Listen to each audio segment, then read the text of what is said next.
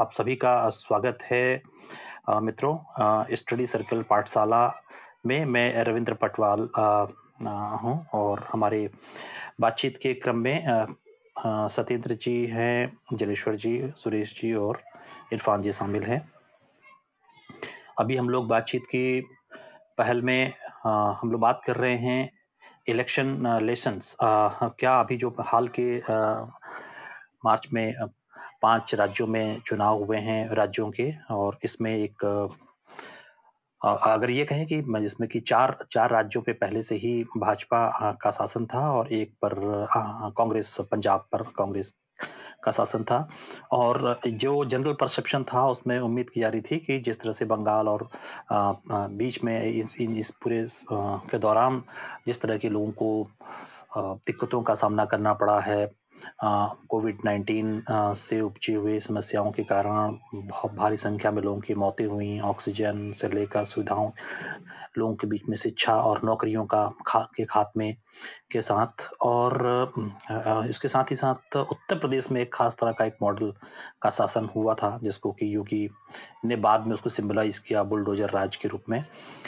तो कहीं ना कहीं से एक पूरा एक और और अगर अगर हम देखें कि जब इलेक्शन की जैसे ही घोषणा होती है, घोषणा के साथ ही एक ऐसा सीन बनता है जिसमें कि शुरुआत में ज़रूर भाजपा की ओर से बड़े-बड़े रैलियाँ जो कि सरकारी रैलियाँ थी उसको कह सकते हैं और उसमें कार्यक्रम किए गए।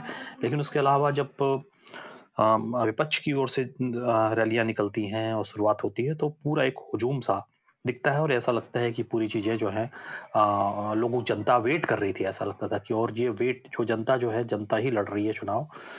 और एक हजूम सा दिखा, जो कि कई मायनों में कहें तो बिहार से भी ज़्यादा बड़ा दिख रहा था और पश्चिमी उत्तर प्रदेश में जाटों के, चाहे उसमें बात से ले लीजिए, चाहे पूर्वी उत्तर प्रदेश के अंदर छात्रों की ओर से और बाद में गाय के मुद्दों पे नीचे मुखर होने लगी इवन की प्रियंका गांधी की जो अभी शुरुआत ही कर रही थी बनारस में, उनकी एक भूतपूर्व रैली हुई थी।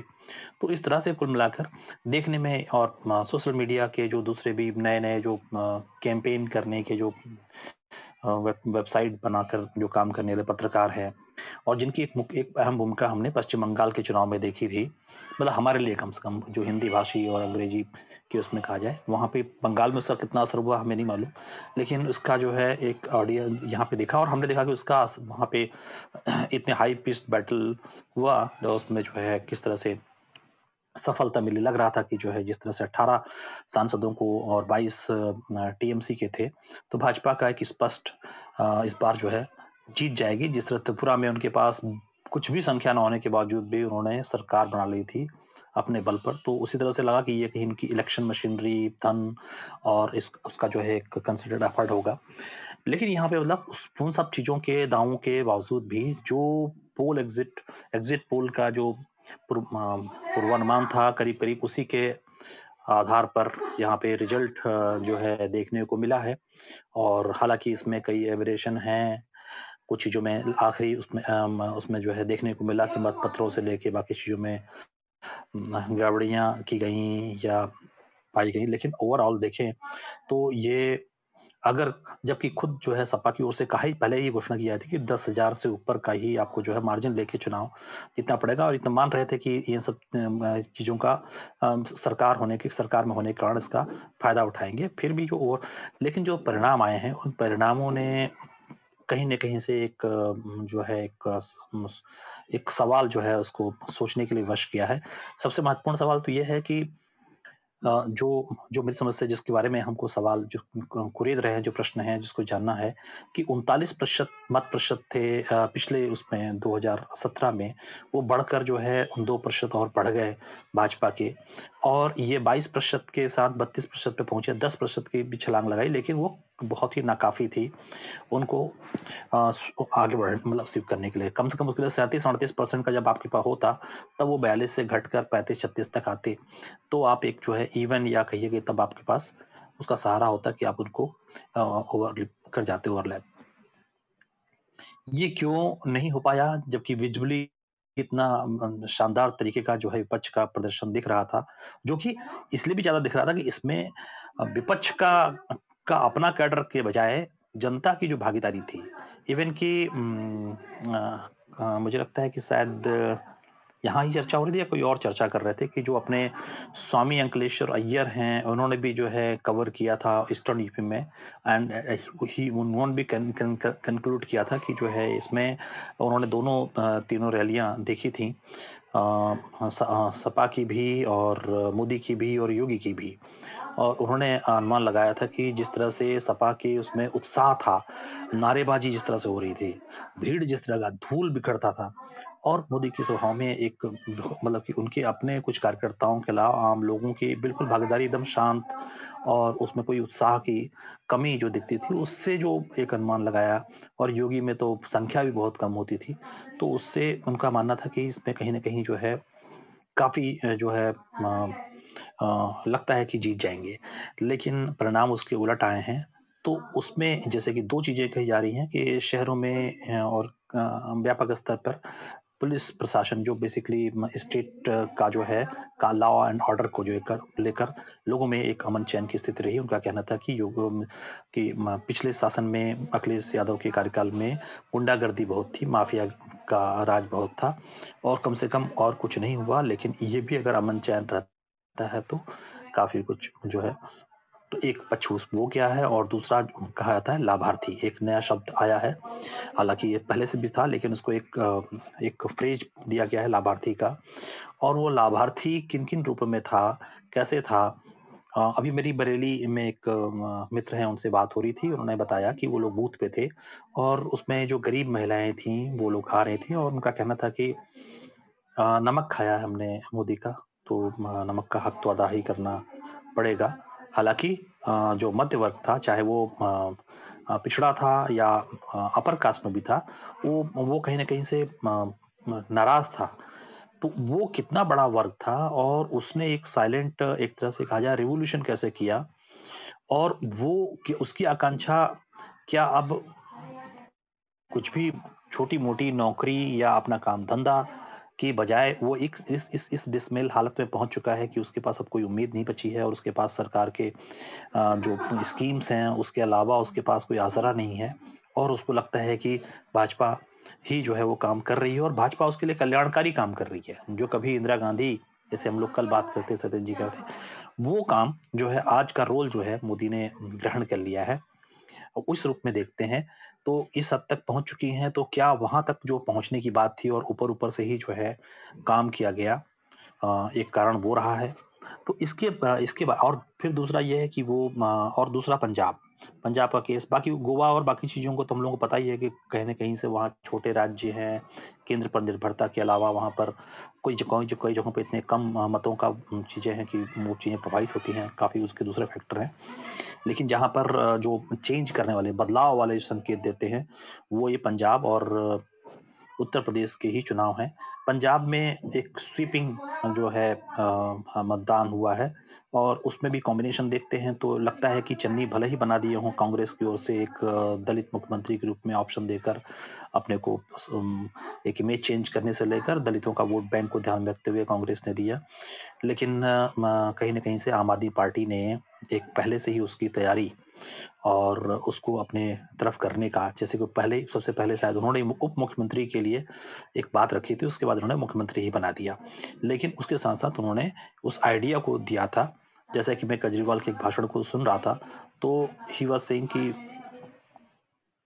अंबेडकर का सपना था अ, कि जो है हाँ, कि कि अगर आपको शक्ति मतलब संपन्न बनना है, अधिकार संपन्न प्राप्त होना है, तो सबसे पहले शिक्षा आपका अधिकार है। शिक्षा का जो है आपको हासिल करना पड़ेगा और शिक्षित बनना पड़ेगा और मैं सरकारी स्कूल जिस तरह के वर्ल्ड क्लास स्टैंडर्ड के बना रहा हूँ, जो मैंने दिल्ली में कोशिश की है, मैं वो बनाऊँगा तो मैं मैं आ, आ, उसका सपना जो साकार करना है अंबेडकर का, वो सपना केजरीवाल साकार करेगा। तो ये विज़िबली जो है उसको इको कर रहा था कि बाकी लोग तो बातें करते हैं। मोदी जी ने 2015 में इसकी शुरुआत करी और वो स्मारक बनवाए और मध्य प्रदेश में महू में किया। लेकिन वो सब लिप सर्विस है और I am doing that job और मैं वो काम को पंजाब में अंजाम दूँगा तो वो एक दिल में बैठ जाने वाली बात थी और उसको अगर उन्होंने प्रचार किया है और अभियान चलाया है, उसका असर निश्चित रूप से पड़ा होगा जिसको कि हम लोग यहाँ से देख नहीं पाए। लेकिन अंदर एक अंडर करंट चल रही थी उसकी एक काफ़ी, जिसको कि कई पर्यवेक्षक बोल रहे थे। हमें समझ में नहीं आ रहा था कि क्या आम आदमी पार्टी का इतनी लहर चल रही है। कई लोगों का, जो लोग वहाँ गए हैं, उन्होंने बताया था कि दस लोगों से पूछते थे तो आठ लोग कहते थे कि आम आदमी पार्टी को। लेकिन बाहर से ऐसा देखने में नहीं लग रहा था।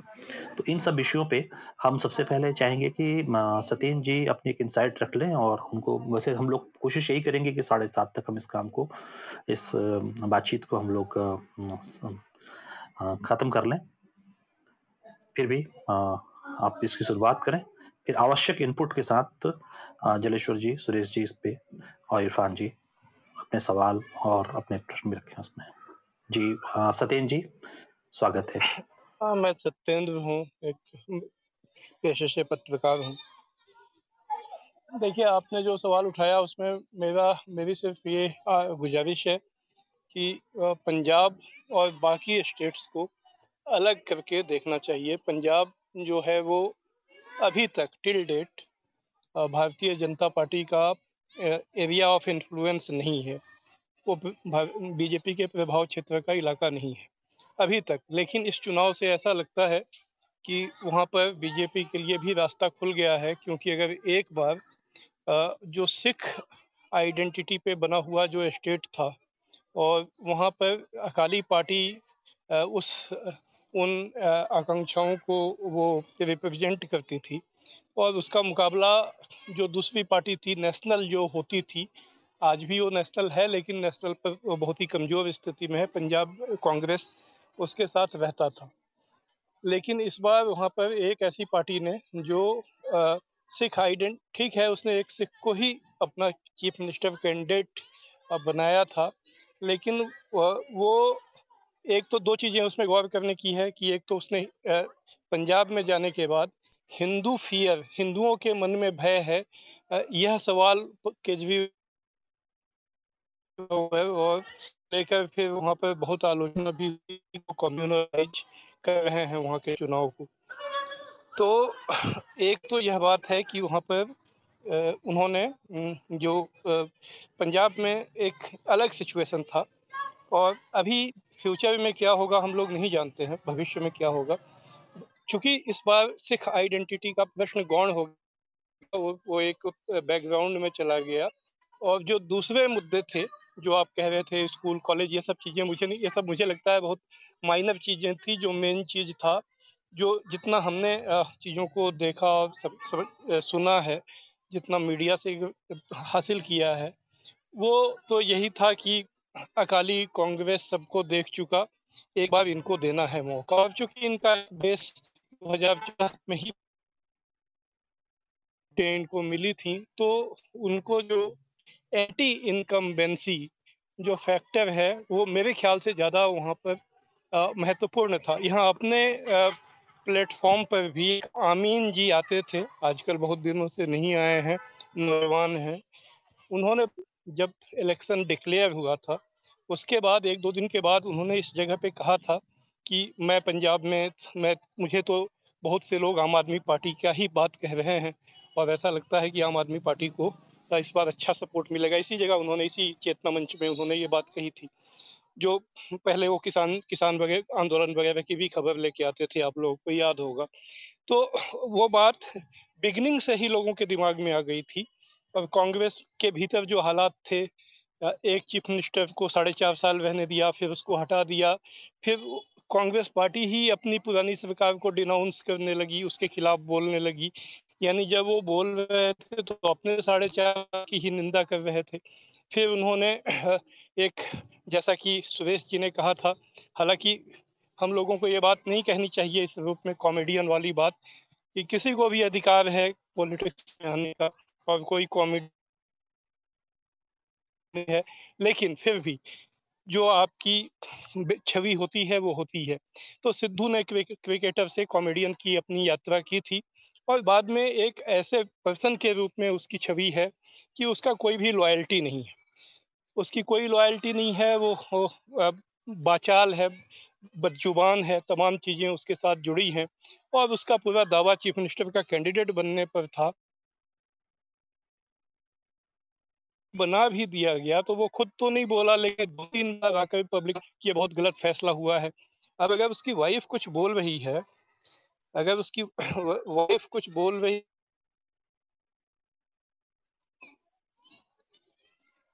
तो ये तो उसका मतलब तो यही समझा जाएगा कि ये ये बात सिद्धू की तरफ़ से ही कही जा रही है। सिद्धू की तरफ़ से ही कही जा रही है, तो ये सारे कंफ्यूजन थे और इसके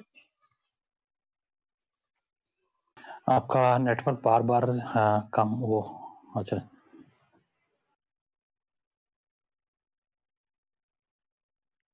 अब तो ये सारे कन्फ्यूज़न के बीच में अभी आ रही हेलो? हाँ, आप ठीक है। अभी आ रही है? अब ठीक तो, है। पीछे से बैकग्राउंड से शोर ये सारे रहा है। कन्फ्यूज़न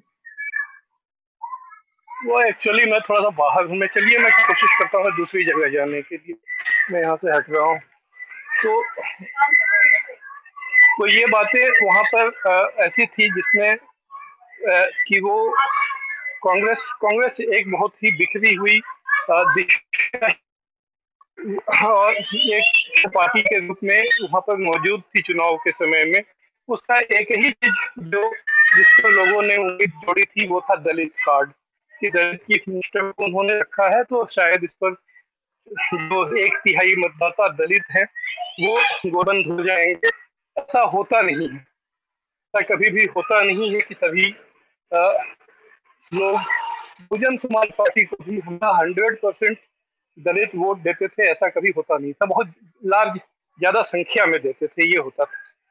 तो यह कुल मिलाकर वो सिचुएशन था और पंजाब में एंटी इनकम्बेंसी का फैक्टर हमको लगता है कि ज़्यादा ज़्यादा कारगर हुआ और अगर ये एक बार हुआ है तो आगे चलकर जो बीजेपी के लिए जो कि हिंदू हिंदू एक्सपेक्टेशंस या हिंदू जो फियर हिंदुओं का जो भय है उसको भुनाने में ज़्यादा सक्षम और कारगर पार्टी है।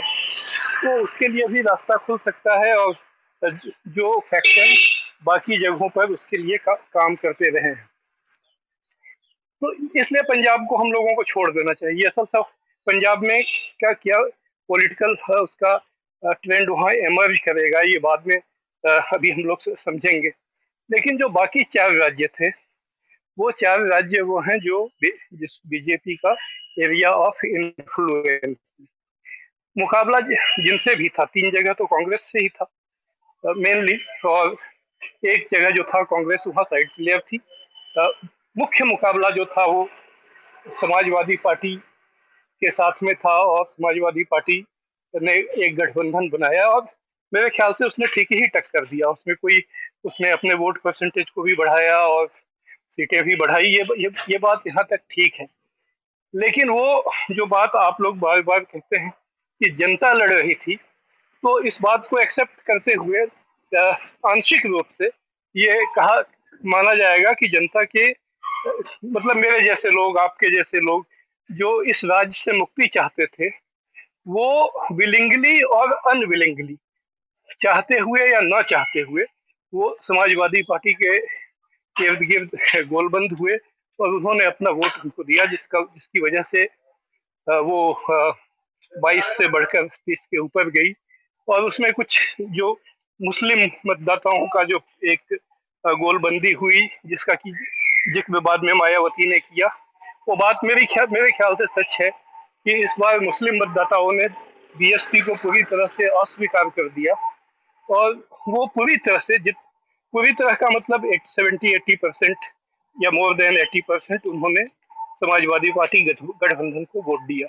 तो इस रूप में उनकी सीटें और वोट बढ़ी। लेकिन वो इतना नहीं था जित, कि वो बीजेपी को हरा दें। अब बीजेपी यह जो रहस्य की बात की जा रही है कि उसका वोट कैसे बढ़ गया वो उनका 40 परसेंट का बेस तो था ही उनका। 40 परसेंट उन्होंने चौदह के लोकसभा चुनाव में हासिल किया, सत्रह में मेंटेन किया उन्नीस में उनका वोट 50 परसेंट करीब हो गया। तो अगर आप 19 से से तुलना करें तो उनका वोट तकरीबन 8 परसेंट घटा है, जो लोकसभा और विधानसभा के चुनाव का फ़र्क है। और यही बात असल क्रक्स यहीं पर है। और ये, यही बात जब पहले यहाँ चर्चा होती थी, और मैंने ये बात अपने दो लेखों में भी इस दरमियान लिखी कि असल सवाल ये है कि जो बीजेपी का वोट बैंक है, उसमें सेंध लगी है। और यह बात सभी राज्यों में, ये जो चार राज्य हैं, वहाँ ये देखने की बात थोड़ी बहुत लगी है। जैसे कि उत्तराखंड में ये देखने को मिला कि वो 47 था 47 से घट के वो 43 पर आ गए। गोवा में मेरे ख्याल से कोई खास फ़र्क पड़ा नहीं बल्कि कांग्रेस का वोट 28 से घटकर 23 परसेंट पे आ गया। मणिपुर का अभी हमने तो ठीक से देखा नहीं है तो वहाँ का हम अभी कहने की स्थिति नहीं है। ये ये, ये यही तो सवाल है असल। सवाल ये है कि जो देश में 2014 के बाद अपना जो वोट बैंक बनाया है, जो जिन लोगों को गोल बंद किया है, वो गोल बंद है। और ये ट्रेंड अक्रॉस द स्टेट्स है, उन तमाम स्टेट्स में, जहाँ जिनको हम लोग उनका एरिया ऑफ़ इन्फ्लुएंस समझते हैं। एक स्टेट मुझे ठीक से याद है, और शायद छत्तीसगढ़ है, मुझे कोई कह रहा था, मैं उसको अभी तक चेक नहीं कर पाया। ये दो स्टेट ऐसे हैं, जहाँ उनके इस जहाँ वो चुनावों में वो एक तिहाई से कम वोट उनका, उनको मिला। अदरवाइज़ कहीं भी कोई ऐसा स्टेट नहीं है जहाँ पर चौदह के बाद उनको एक तिहाई से कम वोट मिला हो। अब ये एक तिहाई कौन लोग ये ये आइडेंटिफाई करने की बात। आइडेंटिफाई करने की बात अगर आप इसे देखें, बीजेपी का वोट वोट बैंक बना कैसे? आप थोड़े से इतिहास में लौटना पड़ेगा। हम लोगों को लौटना पड़ेगा नाइन्टीज में। हम लोग सभी, यह बात बार बार कही जाती है कि 1984 में जब चुनाव हुआ था, जब इनको सिर्फ़ दो सीटें मिली थी छह या सात, पता नहीं कितना परसेंट वोट था, लेकिन वो दस परसेंट से कम था। और ये पूरे देश में इनका सफाया हो गया था। तो यह ये दो उन्नीस की स्थिति थी, लेकिन चौरासी के बाद 89 89 में ये दो से 89 सीट पे आ गए। 87 सीटें इनकी बढ़ी और 90 के बाद तो इन्होंने मुड़कर नहीं देखा। सिर्फ़ 2009 में जब इनको 2004 से कम सीटें और कम वोट मिले, जो एक एक्सेप्शनल इलेक्शन था, जिसमें कि कांग्रेस को अचानक 206 सीटें मिल गई थी। तो तो उसके यह, ये ये कौन लोग कौन लोग हैं और बीजेपी को वोट देते हैं, क्यों देते इस, जो आप आप देखिए 1980 के दशक में क्या हुआ? चौरासी में जो कांग्रेस पार्टी को 416 लोकसभा की सीटें मिली 416 रिकॉर्ड, जो नेहरू को भी नहीं मिली थी, इंदिरा गांधी को भी नहीं मिली थी। इंदिरा गांधी की हत्या के बाद ये, जो राजीव गांधी का लीडरशिप आई उनको मिली 416 सीट 49 परसेंट वोट नेशनल जो आज भी एक रिकॉर्ड है। 49 थोड़ा कम हो सकता है 48 हो सकता है। लेकिन यह वोट जो था असल सवाल यहाँ से सोचने का है कि क्या ये वो वोट है जो कांग्रेस को पहले मिलता या कुछ बद, इस बीच बदल गया अगर हम लोग गौर करें तो ये देखेंगे कि इस बीच बदल ये गया था कि कांग्रेस की पॉलिटिक्स का जो एक पहलू था सेकुलरिज्म उनके जो तीन चीज़ें होती थी, उनके पोस्टर्स पर सेक्युलरिज्म सोशलिज्म और गुट निरपेक्ष नॉन अलाइनमेंट उसमें उन्होंने सेकुलरिज्म का एलिमेंट छोड़ दिया था।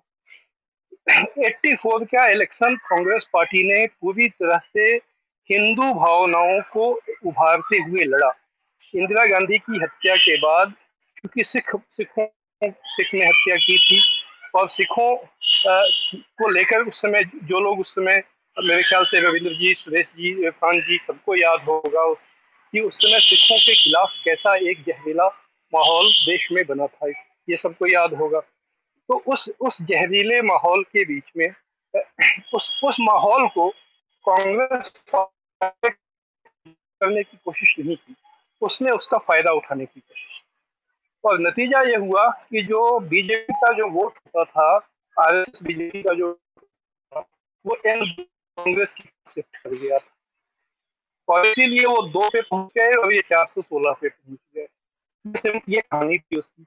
और उस लेकिन उसका उसका लॉन्ग टर्म इम्पैक्ट ये हुआ कि जो देश के भीतर प्रोग्रेसिव और सेकुलर पॉलिटिक्स जो थी वो उस, उस उसका आधार वहाँ से दरकना शुरू हो गया। उसका जो बेस था बेस में सेंध लग गई। और पूरे कांग्रेस के इतिहास में, पूरे इतिहास में मेरी समझ है उसका वर्स्ट पीरियड है भारत के लिए, वो राजीव गांधी का शासनकाल है। राजीव गांधी का शासनकाल, वहाँ से कांग्रेस ने पॉलिटिक्स छोड़ दी। वो टेक्नोक्रेट्स की पार्टी हो गई।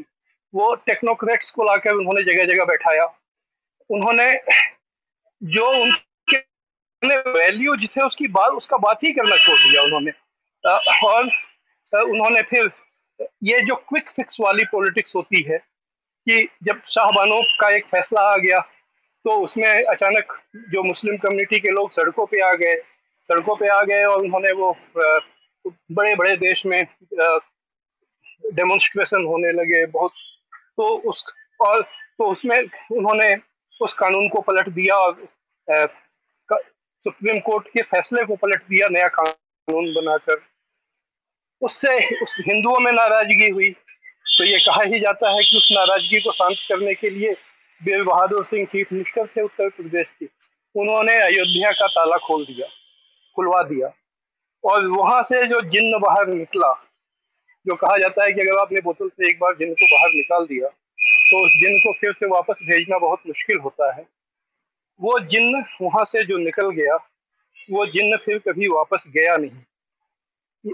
भारत में कम्युनलिज्म एक बहुत ही बहुत ही सेंसिटिव इशू है, खासकर देश के बंटवारे के बाद से। अभी मैं जब एजाज अहमद का निधन हुआ तो प्रभात पटनायक ने उनके लिए एक श्रद्धांजलि लिखी है। उसमें उन्होंने ज़िक्र किया है कि एजाज अहमद ने, की एक मौलाना आज़ाद से बातचीत हुई थी। वो मौलाना आज़ाद से जो बातचीत हुई थी, वो उन्होंने प्रभात पटनायक को बताया था। उसमें उन्होंने ये बताया कि कि मौलाना आज़ाद जब देश बट रहा था तो मौलाना आज़ाद हम लोग सभी जानते हैं कि बंटवारे के खिलाफ थे। तो कुछ मुस्लिम कम्युनिटी के लोग उनके पास गए थे और उन्होंने कहा कि अगर ये जो आप विरोध कर रहे हैं, देश नहीं बटा तो आने वाले कई साल तक और सौ दिन तो इतने बड़े दंगे होंगे देश में कि उनको संभालना मुश्किल होगा। तो मौलाना आज़ाद ने कहा कि लेकिन देश बट गया तो सौ साल तक क्या होगा? आप इसकी कल्पना नहीं कर सकते हैं।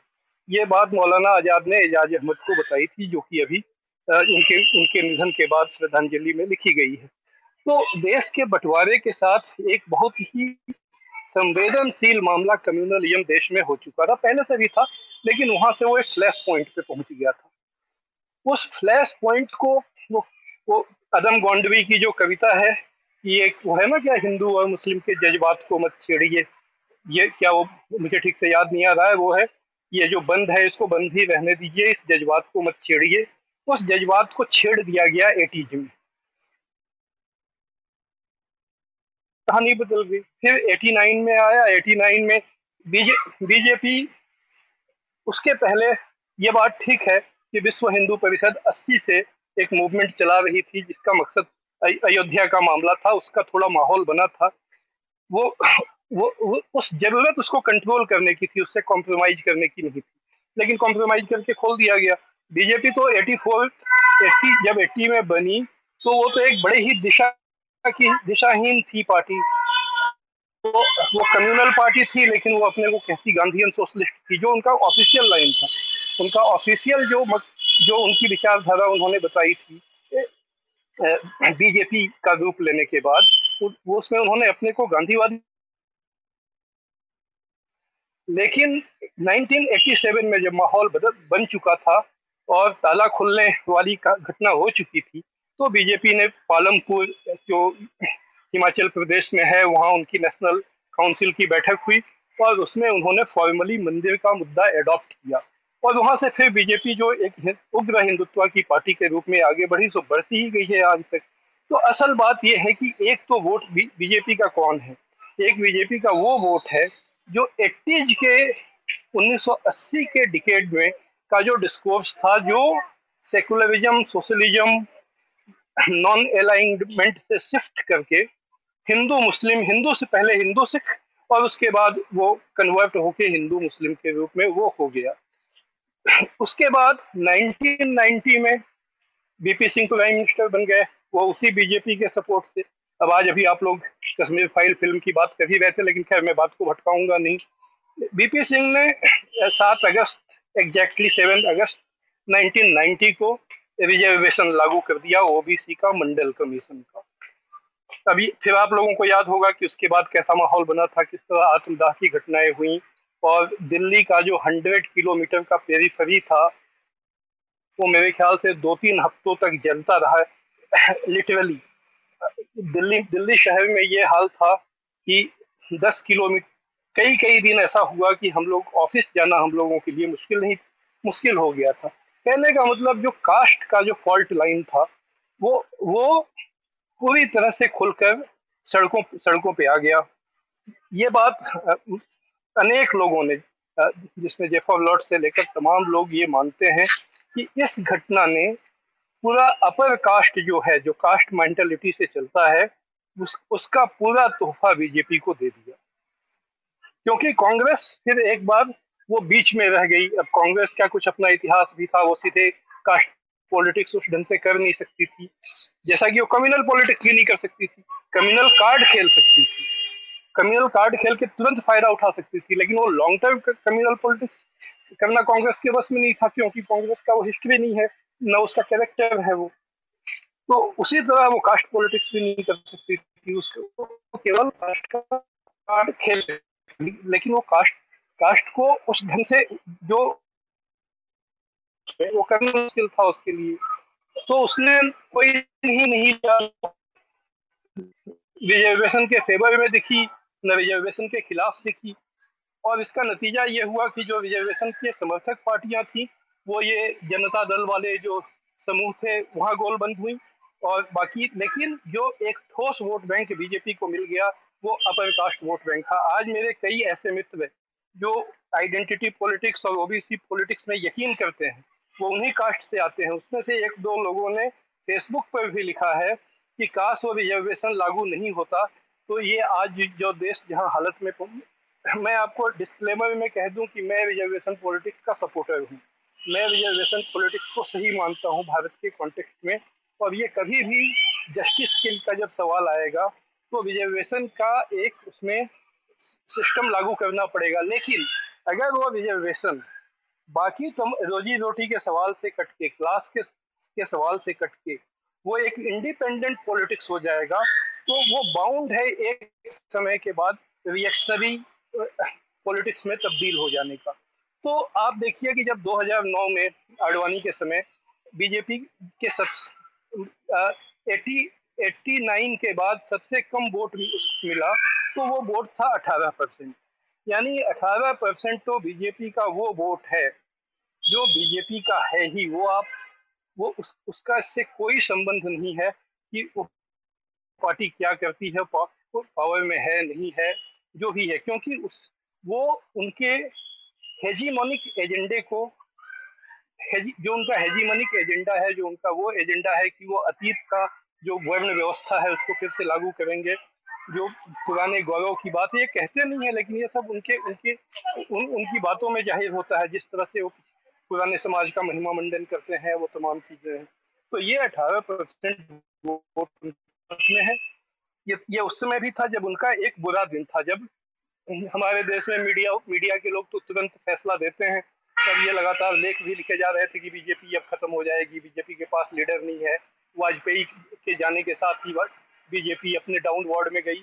मैंने तब भी जनसत्ता में एक लेख लिखा था कि इससे ज़्यादा ना समझी की बात कोई नहीं हो सकती है, क्योंकि बीजेपी इसलिए है क्योंकि भारतीय समाज में बीजेपी है। भारतीय समाज में आरएसएस का एक की सोच है और आरएसएस का उसका उसका आधार है। तो, तो ये ये ये ये फैक्टर ध्यान में रखना चाहिए। मोदी जी के आने के बाद जो वो हिंदू मानस है उसको उन्होंने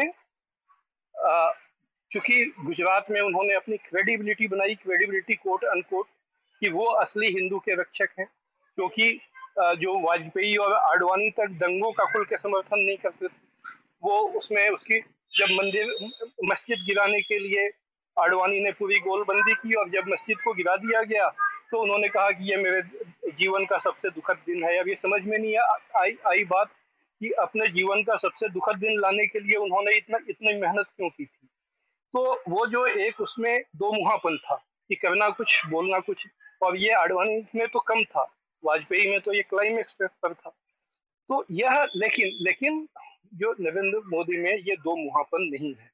वो जो उन्होंने दंगा अगर हुआ तो वो उसको क्लेम कर, न सिर्फ़ क्लेम उसको रहा कि अगले चुनाव में उन्होंने उसको अपनी उपलब्धि के रूप में मियाँ मुशर्रफ और पाँच बीबियाँ, पच्चीस बच्चे और ये तमाम सब चीज़ों को उन्होंने एंटी मुस्लिम कैंपेन को अपना यूएसपी बनाया। और वो यूएसपी बनाया तो असल जो जो ये लोग हैं, जो हेजीमन, जो समाज में बाकी तब है, उनको लगा ये असली आदमी है तो उन, जब वो आदमी नेशनल सीन पे आया तो ये उसमें बढ़ोतरी होनी ही थी। उसका एक पूरा पूरा कंसोलिडेशन होना ही था।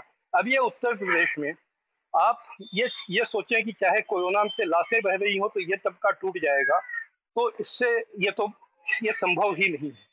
ये तबका उससे नहीं टूटेगा। ये तबका सो समाज का मोस्ट रिएक्शनरी वो तबका है जिसको कि हम लोग, जो अगर हम लोग थोड़ा सा मैं लिबर्टी लेके कह रहा हूँ, जिसको जिसको मार्क्सिज्म में क्लास इनमी कहा जाता है। क्लास यहाँ पे हो सकता है कि उस रूप में कहना ठीक ना हो, क्योंकि अपर कास्ट में तो बहुत से गरीब लोग भी हैं। तो वो, लेकिन वो वो अपनी जातीय जो उनका अहंकार है, उसमें वो भी, वो आज सॉलिडली बीजेपी के साथ में है और वो अभी लंबे समय तक बने रहेंगे। जो दूसरी चीज़ है, ये उसके बाद मोदी जी ने पावर में आने के बाद ये न्यू वेलफेयरिज्म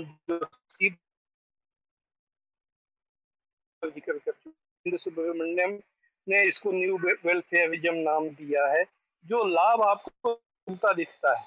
जो समाज की जड़ को हमको पैसा मिला, हमको टॉयलेट मिला, हमको अनाज मिला तो भारतीय समाज में ये ये भी, ये मॉडल इनका अपना नहीं है तो जयललिता रामाचंद्रन का मॉडल है।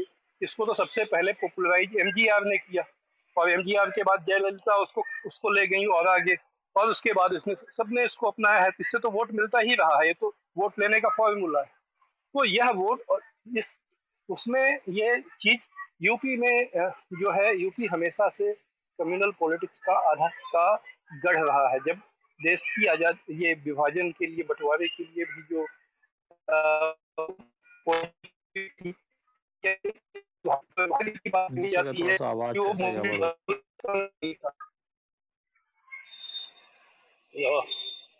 बस वो मूवमेंट बलूचिस्तान में नहीं था, वो मूवमेंट जो नॉर्थ वेस्ट फ्रंटियर प्रोविंस में नहीं था। उस मूवमेंट का जो गढ़ था वो, जो उस समय जिसको यूनाइटेड प्रोविंस कहा जाता था, जो आज का उत्तर प्रदेश है, ये वहाँ था। तो उस गढ़ में आज वो जो गढ़ है है, इस बात को समझने की ज़रूरत है। इस पॉलिटिक्स को अंतिम अंतिम सेंटेंस मेरा है। इस पॉलिटिक्स को तभी तोड़ा जा सकता है, जब इसके सेंटर में क्लास का सवाल, अमीरी गरीबी का सवाल लाया जिसमें गरीब और अमीर अपर कास्ट गरीब और अमीर ओबीसी गरीब और अमीर दलित, इसके कॉन्ट्राडिक्शन को अगर खड़ा किया जा सके, अगर वो खड़ा कोई कोई फोर्स करे, तभी ये पॉलिटिक्स खत्म हो सकती है। अदरवाइज़ ये क्विक फिक्स करके कि स्वामी प्रसाद को ले आओ और उसको ले आओ और इससे हो जाएगा। ये ये अभी अभी अगले एक दशक, दो तक तो मुझे लगता नहीं है कि इसमें कोई संभावना है। जब मोदी जी सीन पे नहीं रहेंगे तो क्या होगा? अभी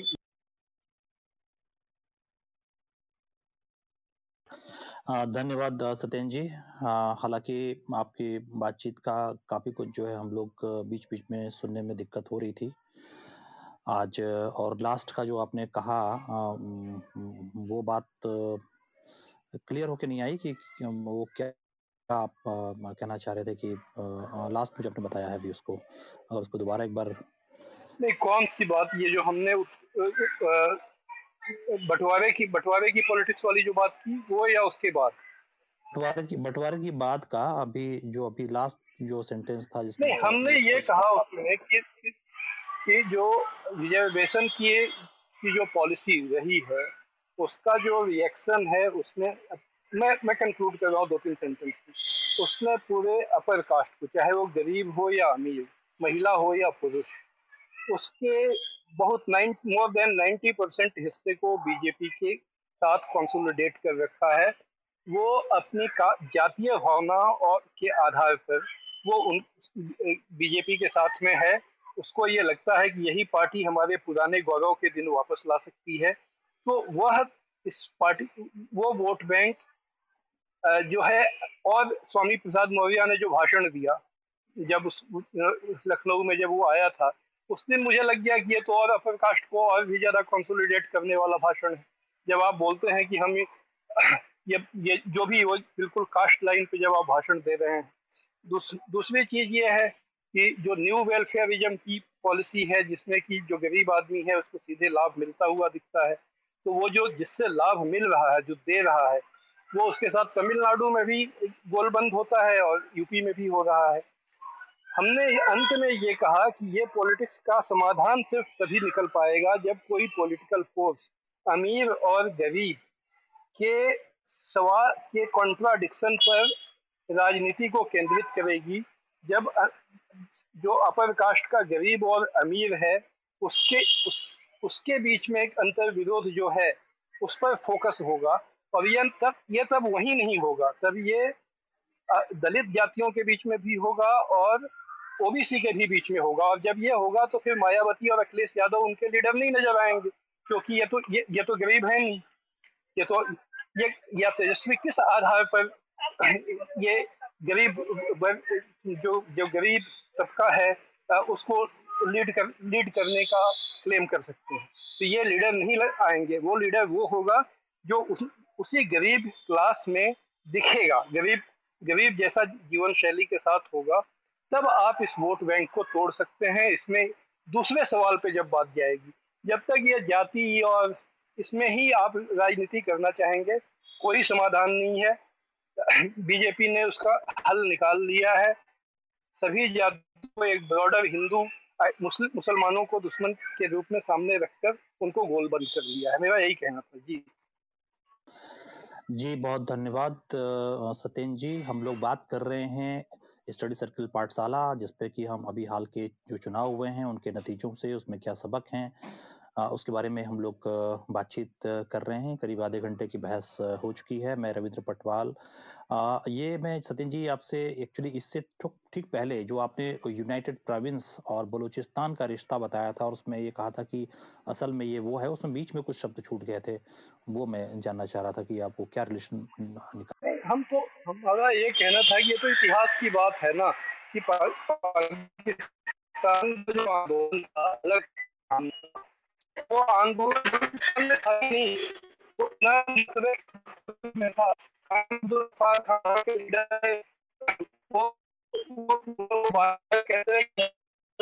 पाकिस्तान तो ये लड़ाई लड़ी कहाँ गई थी? ये लड़ाई यूनाइटेड फ्रंट में लड़ी गई थी, बाद में बंगाल में पहुँची। बंगाल में, बाद में, लेकिन जो जो अब ये ये फिर विषय बदल जाएगा, अगर हम लोग उसके कारणों में जाने लगेंगे कि ऐसा क्यों हुआ। तो वो, लेकिन जो असल पाकिस्तान का मूवमेंट था, अलग देश बनाने का, उसका जो, क्या बोलते हैं हार्ट लैंड या उसका जो सेंटर सेंटर था मेन सेंटर था, वो यूनाइटेड प्रोविंस था जो आज का उत्तर प्रदेश। तो इसलिए वहाँ पर इस पॉलिटिक्स के लिए हमेशा ही एक फर्टाइल ग्राउंड उस समय से था। ये ये नेहरूवियन लीडरशिप को इस बात का क्रेडिट देना होगा कि उसने उस पॉलिटिक्स को हाशिए पे कर दिया था, अपने एजेंडे से। उसने उस पॉलिटिक्स को वहाँ पर उस समय नहीं पनपने दिया। लेकिन जैसे ही 1967 में गौ हत्या आंदोलन चला तो बीजेपी को यहाँ पर काफ़ी काफ़ी, जो पैंतीस सीटें मिली थी लोकसभा में भी जनसंघ को, उसकी उसकी बहुत ज़्यादा संख्या में सीटें यूपी से तो आई थी। जिस समय की यहाँ पार्लियामेंट पर गोली चल गई थी और उसमें मेरे ख्याल से सात लोग मर गए थे और वो कहा गया कि सात साधु मर गए और उस, उसको मुद्दा बनाकर भारतीय जनसंघ ने सिक्सटी सेवन का इलेक्शन जब लड़ा गौ गौ रक्षा के मुद्दे पर तो पहली बार उनको थर्टी फाइव सीट मिली थी। उसके पहले तो उनके उनके सिंगल डिजिट में सीटें होती थी। तो जो थर्टी फाइव सीटें उसमें ज़्यादातर सीटें उत्तर प्रदेश से आई थी। ज़्यादातर मतलब बड़ी संख्या में आई थी मुझे एग्जैक्ट अभी याद नहीं है। मेरे कहने का सिंपल मतलब ये है कि जो उत्तर प्रदेश है जो आज का उत्तर प्रदेश है ये इस पॉलिटिक्स का सेंटर तब से है जब से अलग पाकिस्तान बनाने का मूवमेंट चला था। यहाँ पर वो सबसे ज़्यादा तेज मूवमेंट था। आप आप आप फ़िल्में देख लीजिए आप, आप उस, उस जमाने की आप कुछ फ़िल्में देख लीजिए उसमें भी आपको ये चीज़ें दिखेंगी। आप धर्मपुत्र देख लीजिए धर्मपुत्र फ़िल्म की कहानी देख लीजिए। तो वो वो, वो फ़िल्म की कहानी कहाँ घूमती है जो उस समय यश यश चोपड़ा ने जीवन में एक ही अच्छी फ़िल्म बनाई धर्मपुत्र में बाकी। उसके बाद तो फिर वो सब स्विट्जरलैंड में वो केवल सीन दिखाने लगे। तो उस हमारे यूपी एक फर्टाइल ग्राउंड रहा है और बीजेपी को आज जहाँ बाकी जगहों पर thirty three thirty four percent उसका बेस है। यूपी में वो फोर्टी परसेंट उसका बेस है। जिसको वो डिफेंड कर रही है पिछले तीन चुनाव से। आ, मुझे लगता है कि आ, हम लोग और भी पैनलिस्ट से बात करें। उससे पहले आ, मैं इसमें आ, मैं इसमें थोड़ा सा एक फ़र्क देखना चाहता हूँ। दे, देख देखता हूँ कि जो 50 परसेंट प्लस उनको वोट मिले थे लोकसभा में 2019 में और अभी जो 42 परसेंट मिला है और ये हम इसके लिए एक सांत्वना ले सकते हैं कि 8 परसेंट वोट कम हुए हैं भाजपा के। अब विधानसभा में का का जो है कैरेक्टर है थोड़ा अलग होता है, ये भी लोग मानते हैं। विधानसभा में हम इनको जो है 2019 के बजाय 2017 में देखते हैं तो मैं तो ये कह रहा हूँ कि उनतालीस परसेंट ही वोट थे इनके और वो भी तब बहुत अच्छा दिन था। 2017 में इनके पास कोई इस तरह का एंटी इनकम्बेंसी नहीं थी। 2014 में सरकार बनी थी 2012 से सत्रह के बीच में अखिलेश की सरकार थी और उसका जितना भी जो नेगेटिव उसको लेकर आज जो प्रचार कर रहे थे, वो एक्चुअली 2017 में उनके पास उसका आधार था और वो उसके वहाँ पर जो पाए थे, वो उनके लिए एक बड़ा मार्जिन था क्योंकि यहाँ पे कई छोटी छोटी पार्टियाँ लड़ती हैं नेशनल पॉलिटिक्स और राष्ट्रीयता का सवाल जो है राष्ट्र का सवाल उतना महत्वपूर्ण नहीं होता राज्य में। और विधायकों का भी और मतलब उस तरह से कहा जाए तो काफ़ी उनका एक प्रभाव अलग होता है। व्यक्तिगत प्रभाव भी और राज्य की राजनीति का कि में कौन रहेगा कौन मुख्यमंत्री के लिए ठीक रहेगा और शासन चला सकता है उसका उस, उस लिहाज से लोग अपने छोटे छोटे कामों के हिसाब से देखते हैं। तो उस लिहाज से अगर देखें तो उसने ये आश्चर्य की बात है कि दो परसेंट एक्चुअली बढ़ाया है। और ये मुझे लगता है इस नज़रिए से भी इसे देखना ज़्यादा ज़रूरी हाँ मुझे लगता है कि ये होना चाहिए। नेशनल में कई बार जो उसमें तो ऐसी पुलवामा वाली मुद्दा था और उस मुद्दा के मोटे मुद्दे में फिर राष्ट्र में कौन एक नेतृत्व कौन कर सकता है, ये मुद्दे आते हैं और उसमें फिर जो है बाकी कई पार्टियों को वोट नहीं मिलते हैं। कई बार जो है कांग्रेस को जो है मुख्य पक्षी पार्टी के रूप में एक तरह से भूमिका मिल जाती है और उसका वो वोट वोट प्रतिशत बढ़ जाता है। कई उसमें राज्यों में देखेंगे तो हम उस लिहाज से देखें तो जैसे कि हम दिल्ली में देखते हैं अपने यहाँ कि दिल्ली में जो है किस तरह से कांग्रेस को जो है सेकंड पोजीशन मिलती है और आम आदमी पार्टी जिसके पास सड़सठ सीटें थी उसको जो है मतलब कहा जाए कि बहुत कम सीटें मिलता वोट मिलते हैं।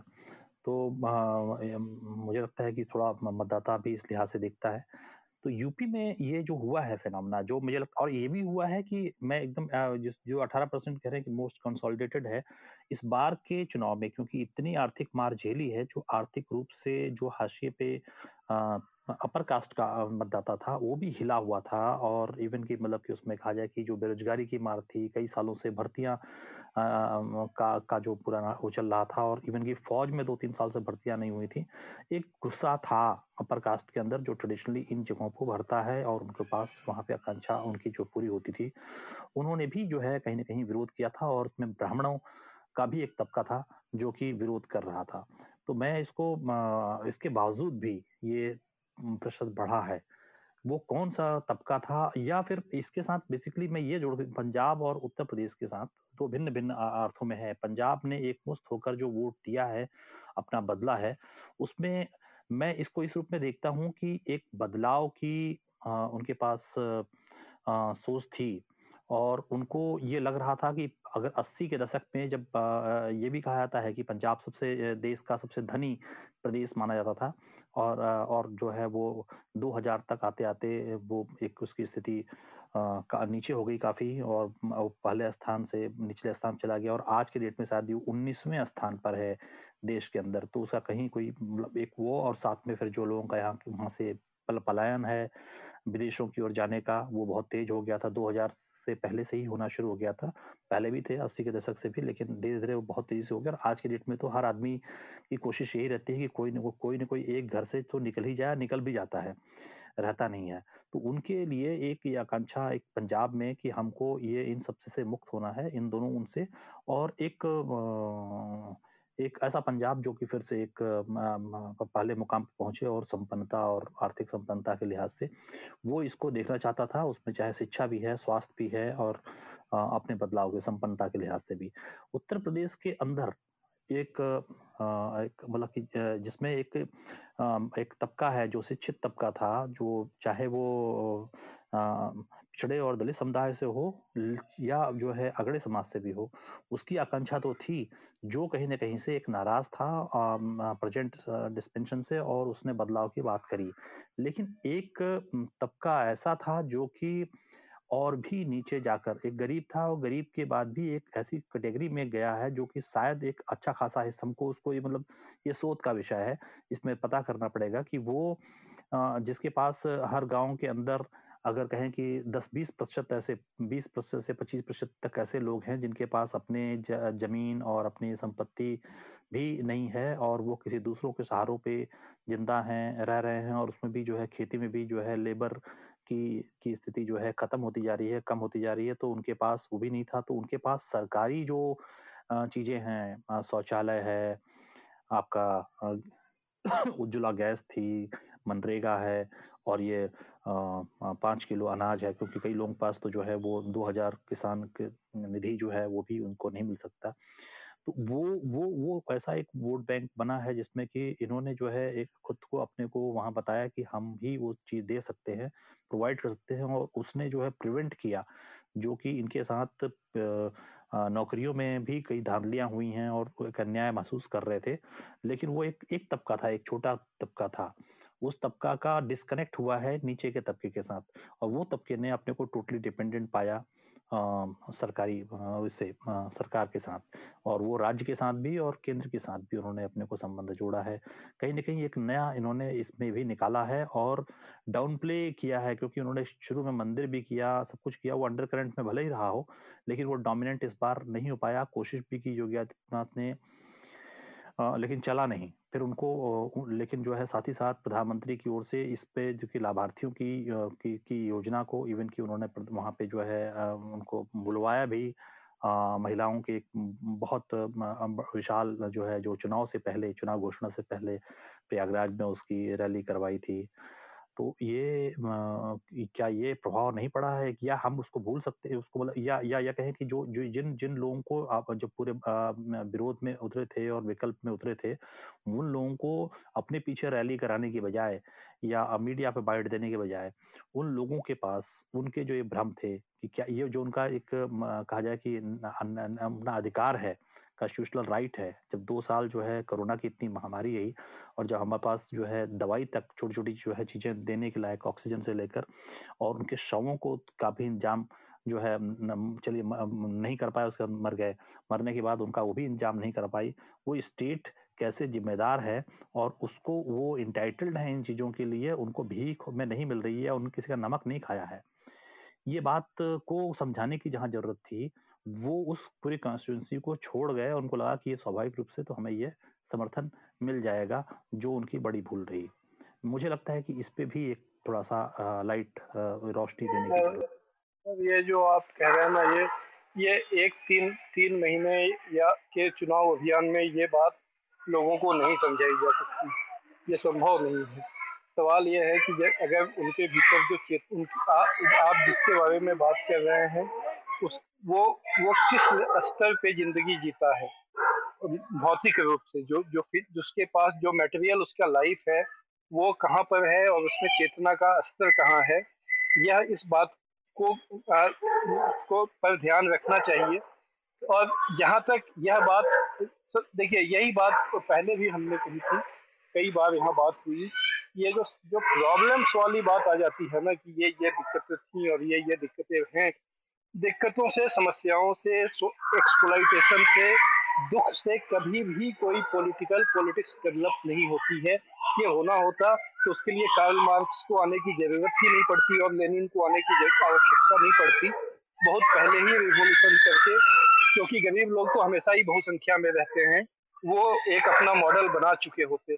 उससे कभी, उस, असल जो जो चीज़ पॉलिटिक्स बनाती है, वो दिमाग बनाता है, दिमाग। वो दिमाग और आज नैरेटिव आप क्या, उनके पास में है?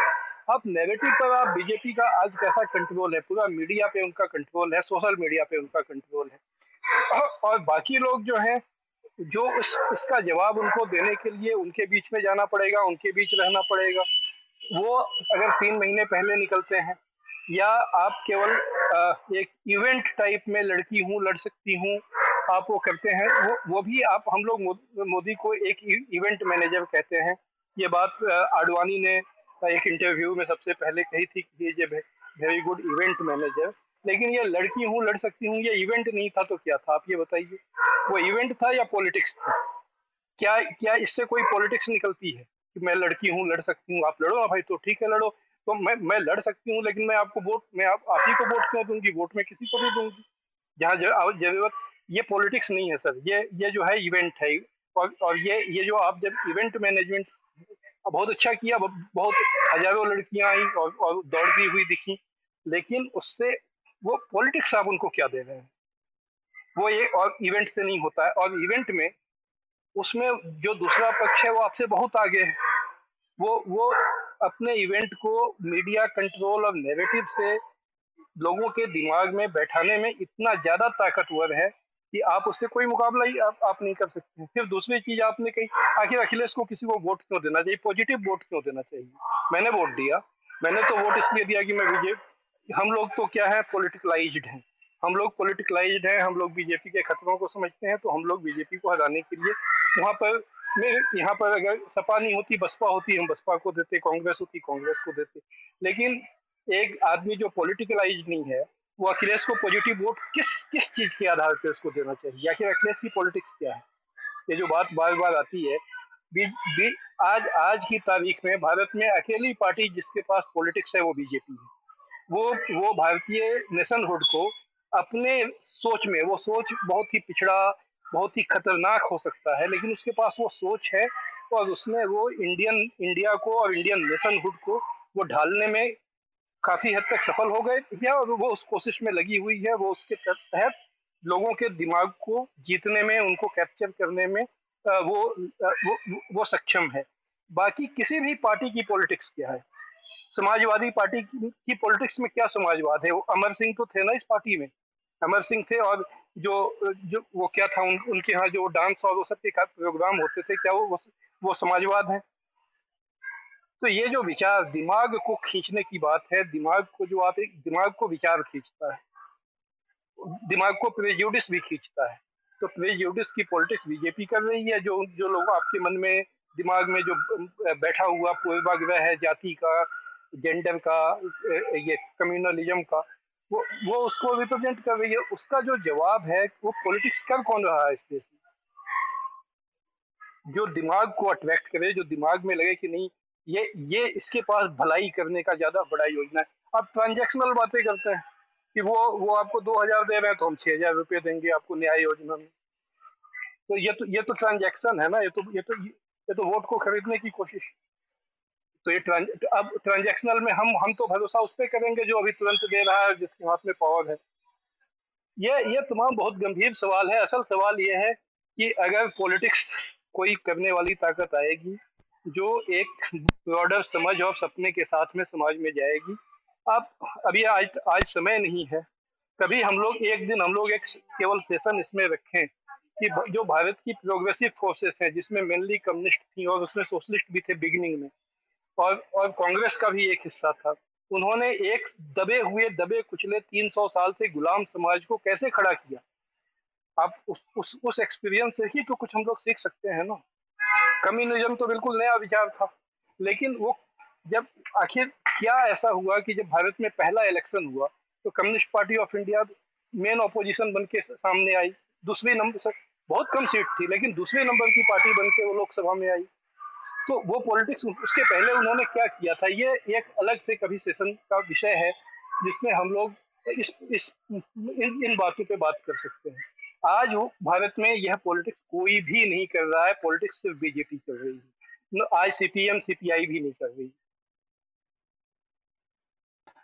हाँ जी आ, मैं एग्जैक्टली exactly वहीं पे लाना चाहता था लेकिन शायद समय नहीं है कि जनता की जो आकांक्षाएँ हैं चाहे पंजाब में देखा हो वो उसको फिल करने का काम आ, एक स्टॉप गेट गैप अरेंजमेंट के रूप में आम आदमी पार्टी ने किया है।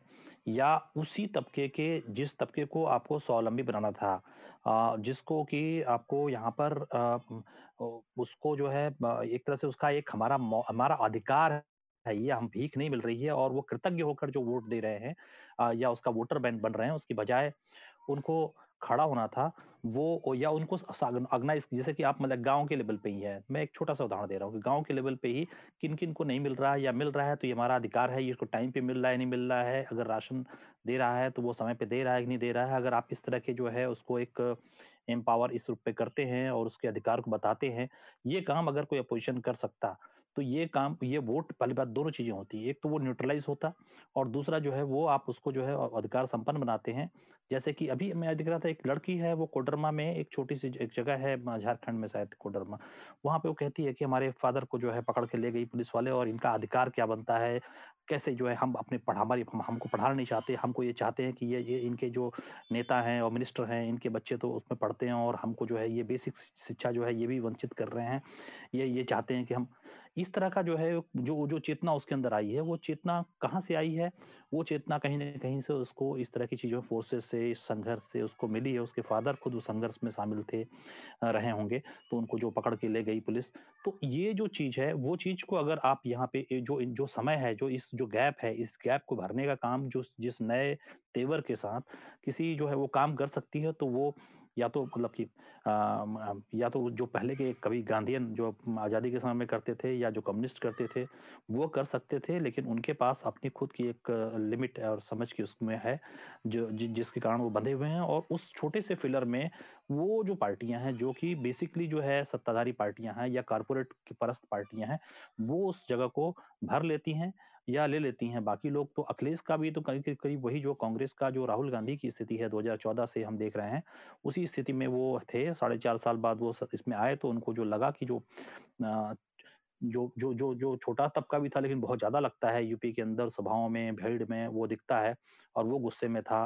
या वो नाराज़ था एस्टेब्लिशमेंट से और हमें लगा कि एक बहुत बड़ा परिवर्तन वाकई में हो रहा है जबकि एक मेजोरिटी जो थी उसमें वो वो चीज़ें कहीं वो कुछ उनकी समस्याएँ उनकी दुनिया कहीं और थी। जिसके बारे में आप भी कह रहे हैं उसको हम मैं उसको डेफिनेशन डिफाइन करके नहीं कह रहा हूँ। हमारे बीच में जलेश्वर जी भी हैं इरफान और सुरेश जी भी हैं और अभी बीच में सब सदबोई जी भी आए हैं। हाँ जी। हाँ हाँ वही सदबोई जी नाम है। जी। तो जलेश्वर जी से अनुरोध है कि अपनी बात रखें ताकि हम लोग पर समय कम होगा। हम लोग मूल मूल बातों पे जो है इस जितनी रोशनी उस पे आई है उस पे अगर हम लोग रख के कंक्लूड करें। जी मैं जलेश्वर हूँ। बातें इतनी लंबी हो गई और काफ़ी समय भी हो गया। तो एक तो ये कि मैं चाहता हूँ कि इसको जो है अगले दिन भी, अगले हफ़्ते भी दूसरी किस्त के तौर पर जारी रखा जाए तो बात ज़्यादा हो पाएगी, क्योंकि एक किस्त में ये बात अभी तक खत्म हुई नहीं है। और मुझे नहीं लगता कि इतनी जल्दी इस डेट को खत्म किया जाएगा। हो सकता है। तो ये मान के चलिए कि अगले किस्त के तौर पर ये पहली किस्त है, इसकी दूसरी किस्त जारी रखी जाएगी। अब इस पर ये जो स्वीकार हो तो मैं आगे हाँ नहीं बिल्कुल जो जो हाँ सत्यन जी ने उसको बताया भी तो हमको रखना तो वहीं वहीं तक जाना होगा बिना कंक्लूजन के वहाँ तक पहुँचे हुए इस रिलेशन के सत्य के उस पर वहाँ तक पहुँचा नहीं जा सकता कि हमको कहाँ क्या उसका विकल्प हो सकता है। जी तो मैं आज थोड़ा थोड़ी सी बात रखूँगा बाकी लोग और सवाल हैं काफ़ी वक्ता हैं। मैं जो केवल सवाल के तौर पर रखता हूँ कि टेस्ट मॉडल अगर स्टेट को रखिए मैं पंजाब पाँच राज्यों में जो टेस्ट मॉडल स्टेट है जिसमें हमको परखना है। जहाँ बीजेपी की राजनीति सबसे ज़्यादा है सबसे ज़्यादा मज़बूत है कंसोलिडेटेड है वो है उत्तर प्रदेश। तो उत्तर प्रदेश को ही केंद्रित करेंगे अगर आप तो इस, इस चुनाव को समझने के लिए। और उसके आगे तब आप उसके काट भी खोज पाएँगे और उसकी जो गहराई है जो चीज़ें हैं वो समझ में आएँगी। देखिए मैं मोटा मोटी बात एक बात सचिन जी ने बहुत सही बताई थी मुझे यहाँ तक याद है, मैं भूल नहीं, अगर मैं भूलता नहीं हूँ तो हिंदुस्तान में पहला दंगा, हिंदू मुस्लिम दंगा, उन्नीस सौ छब्बीस उन्नीस में हुआ था इलाहाबाद में, जहाँ तक मेरी याददाश्त है। तो ये ये मैं आपको इसलिए याद दिला रहा हूँ कि उन्होंने जो कहा था उसमें यहाँ से कोर आप एजेंडा समझिए कि हिंदुस्तान में पहला हिंदू मुस्लिम दंगा अठारह सत्तावन के, दौरान कब छोड़ दिए वो सारी हुई थी। संघ के बनने के एक साल बाद, यानी पच्चीस में संघ बना और उन्नीस सौ छब्बीस में इलाहाबाद में एक हुआ था। हालाँकि तब कांग्रेस के लोग बहुत नेहरू, पंडित नेहरू थे और इन लोगों ने संभाला, उसको बहुत सारी बातें। हैं तो ये मान के चलिए कि उनका जो एजेंडा है, वो बिल्कुल कंसोलिडेटेड एजेंडा है।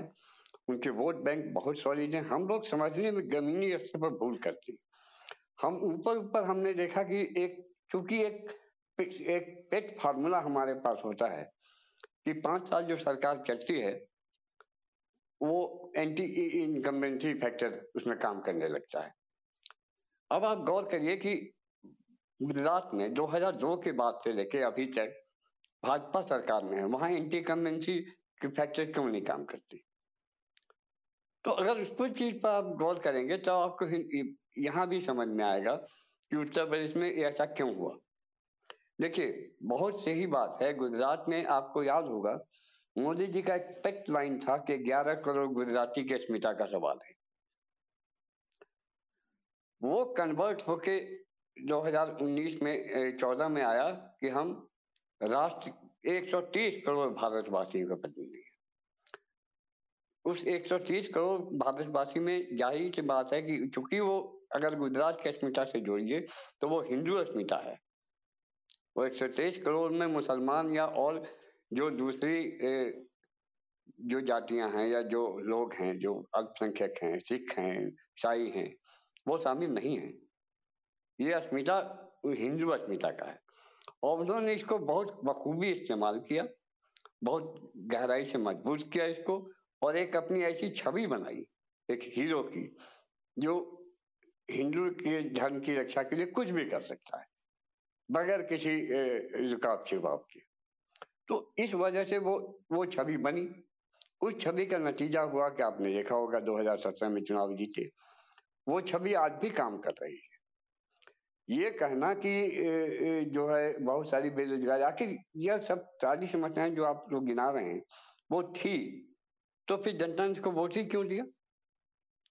क्या ये तात्कालिक मुद्दा है? नहीं है। वो, आप सोचिए कि जो लोग एक बार सुरेश जी कह रहे थे ना कि जो लोग कोरोना में सबसे ज़्यादा मार सही उन्होंने, जिनके घर के लोग मरे, वो भी वोट देने गए, भाजपा को दिया। तो क्यों? ऐसा क्यों हो रहा है? क्योंकि सारे दुख तकलीफ़ के बाद हमें इस बात का फक्र है कि आत्मगौरव है। ये आत्मगौरव जो है, एक बहुत ऐसा सिद्धांत है, जिसके आधार पर 2002 से लेकर आज तक की राजनीति चली आ रही है। वो गरीबी, असमानता, बेरोजगारी, ये सारे मुद्दे के आगे ले आकर रखते हैं। ये आत्मगौरव फासिज्म का एक मुख्य एजेंडा होता है, क्योंकि जो कोर दस पॉइंट है, उसमें ये भी एक शामिल है।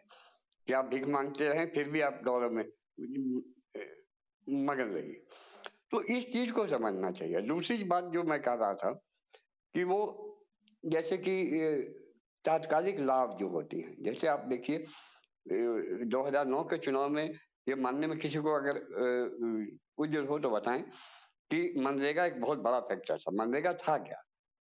मनरेगा भी तो इसी तरह का एक पॉपुलिस्ट प्रोग्राम ही था, जिसकी वजह से लोगों को रोज़गार मिल रहा था।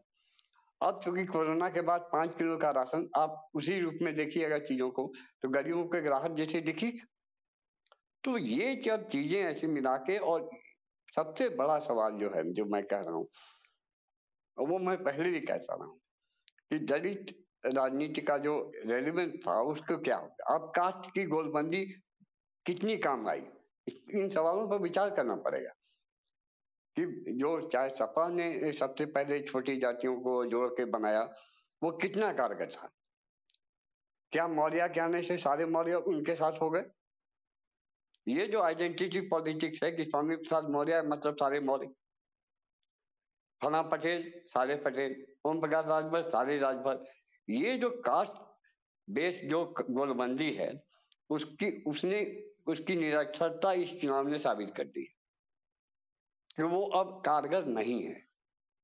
केवल कास्ट पॉलिटिक्स के आधार पर आप चाहें कि चुनाव को जीत लेंगे, इलेक्टोरल पॉलिटिक्स में भी अब ये नहीं है।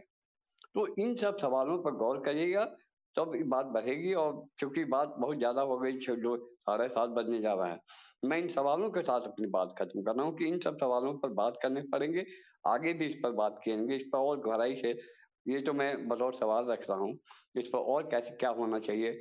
ये बात बिल्कुल सही है कि क्लास बेस्ड पॉलिटिक्स बहुत ही ज़रूरी है। जब तक गरीबी अमीरी इन सब चीज़ों को साथ में लेके आर्थिक मुद्दों के साथ इनको जोड़ेंगे नहीं।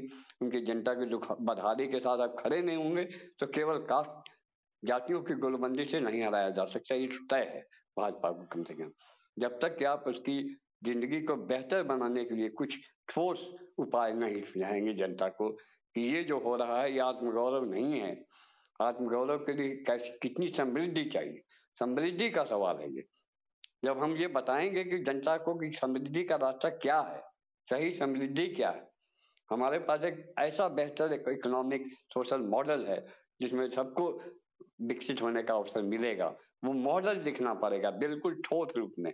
अब जनता आपके नारों पर, आपके तीन सौ रुपए महीने पर और चार चार हज़ार रुपए भत्ते पर नहीं हो सकती है। है ना? तो इस चीज़ को सवाल को मैं सवाल के तौर पर रख रहा हूँ, क्योंकि काफ़ी टाइम हो गया है। और लोगों को भी बोलना ही है। जी धन्यवाद। धन्यवाद जलेश्वर जी। और चूँकि सत्यन जी को साढ़े सात बजे निकलना है तो हम तो नहीं उनको रोकेंगे लेकिन हमें लगता है कि दस पंद्रह मिनट ये संवाद चलेगा और इसको अगले हफ़्ते के मैं, मैं अपना काम करते हुए सुन रहा हूँ मैं बोल नहीं पाऊँगा अच्छा। Okay okay. ठीक है। तो कि मुझे कुछ तैयारी करनी है जो आठ बजे ओके ठीक ठीक ठीक। तो हम लोग एक बार फांसीवाद से परेशान। सबदोई जी एक बार अपना परिचय दे देंगे आप आपका मूल नाम क्या है और उसके बाद फिर अपनी बात रखें। जी।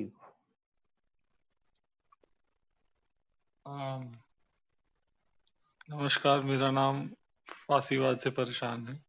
और आ, मैं मैं बोलना शुरू करूँ?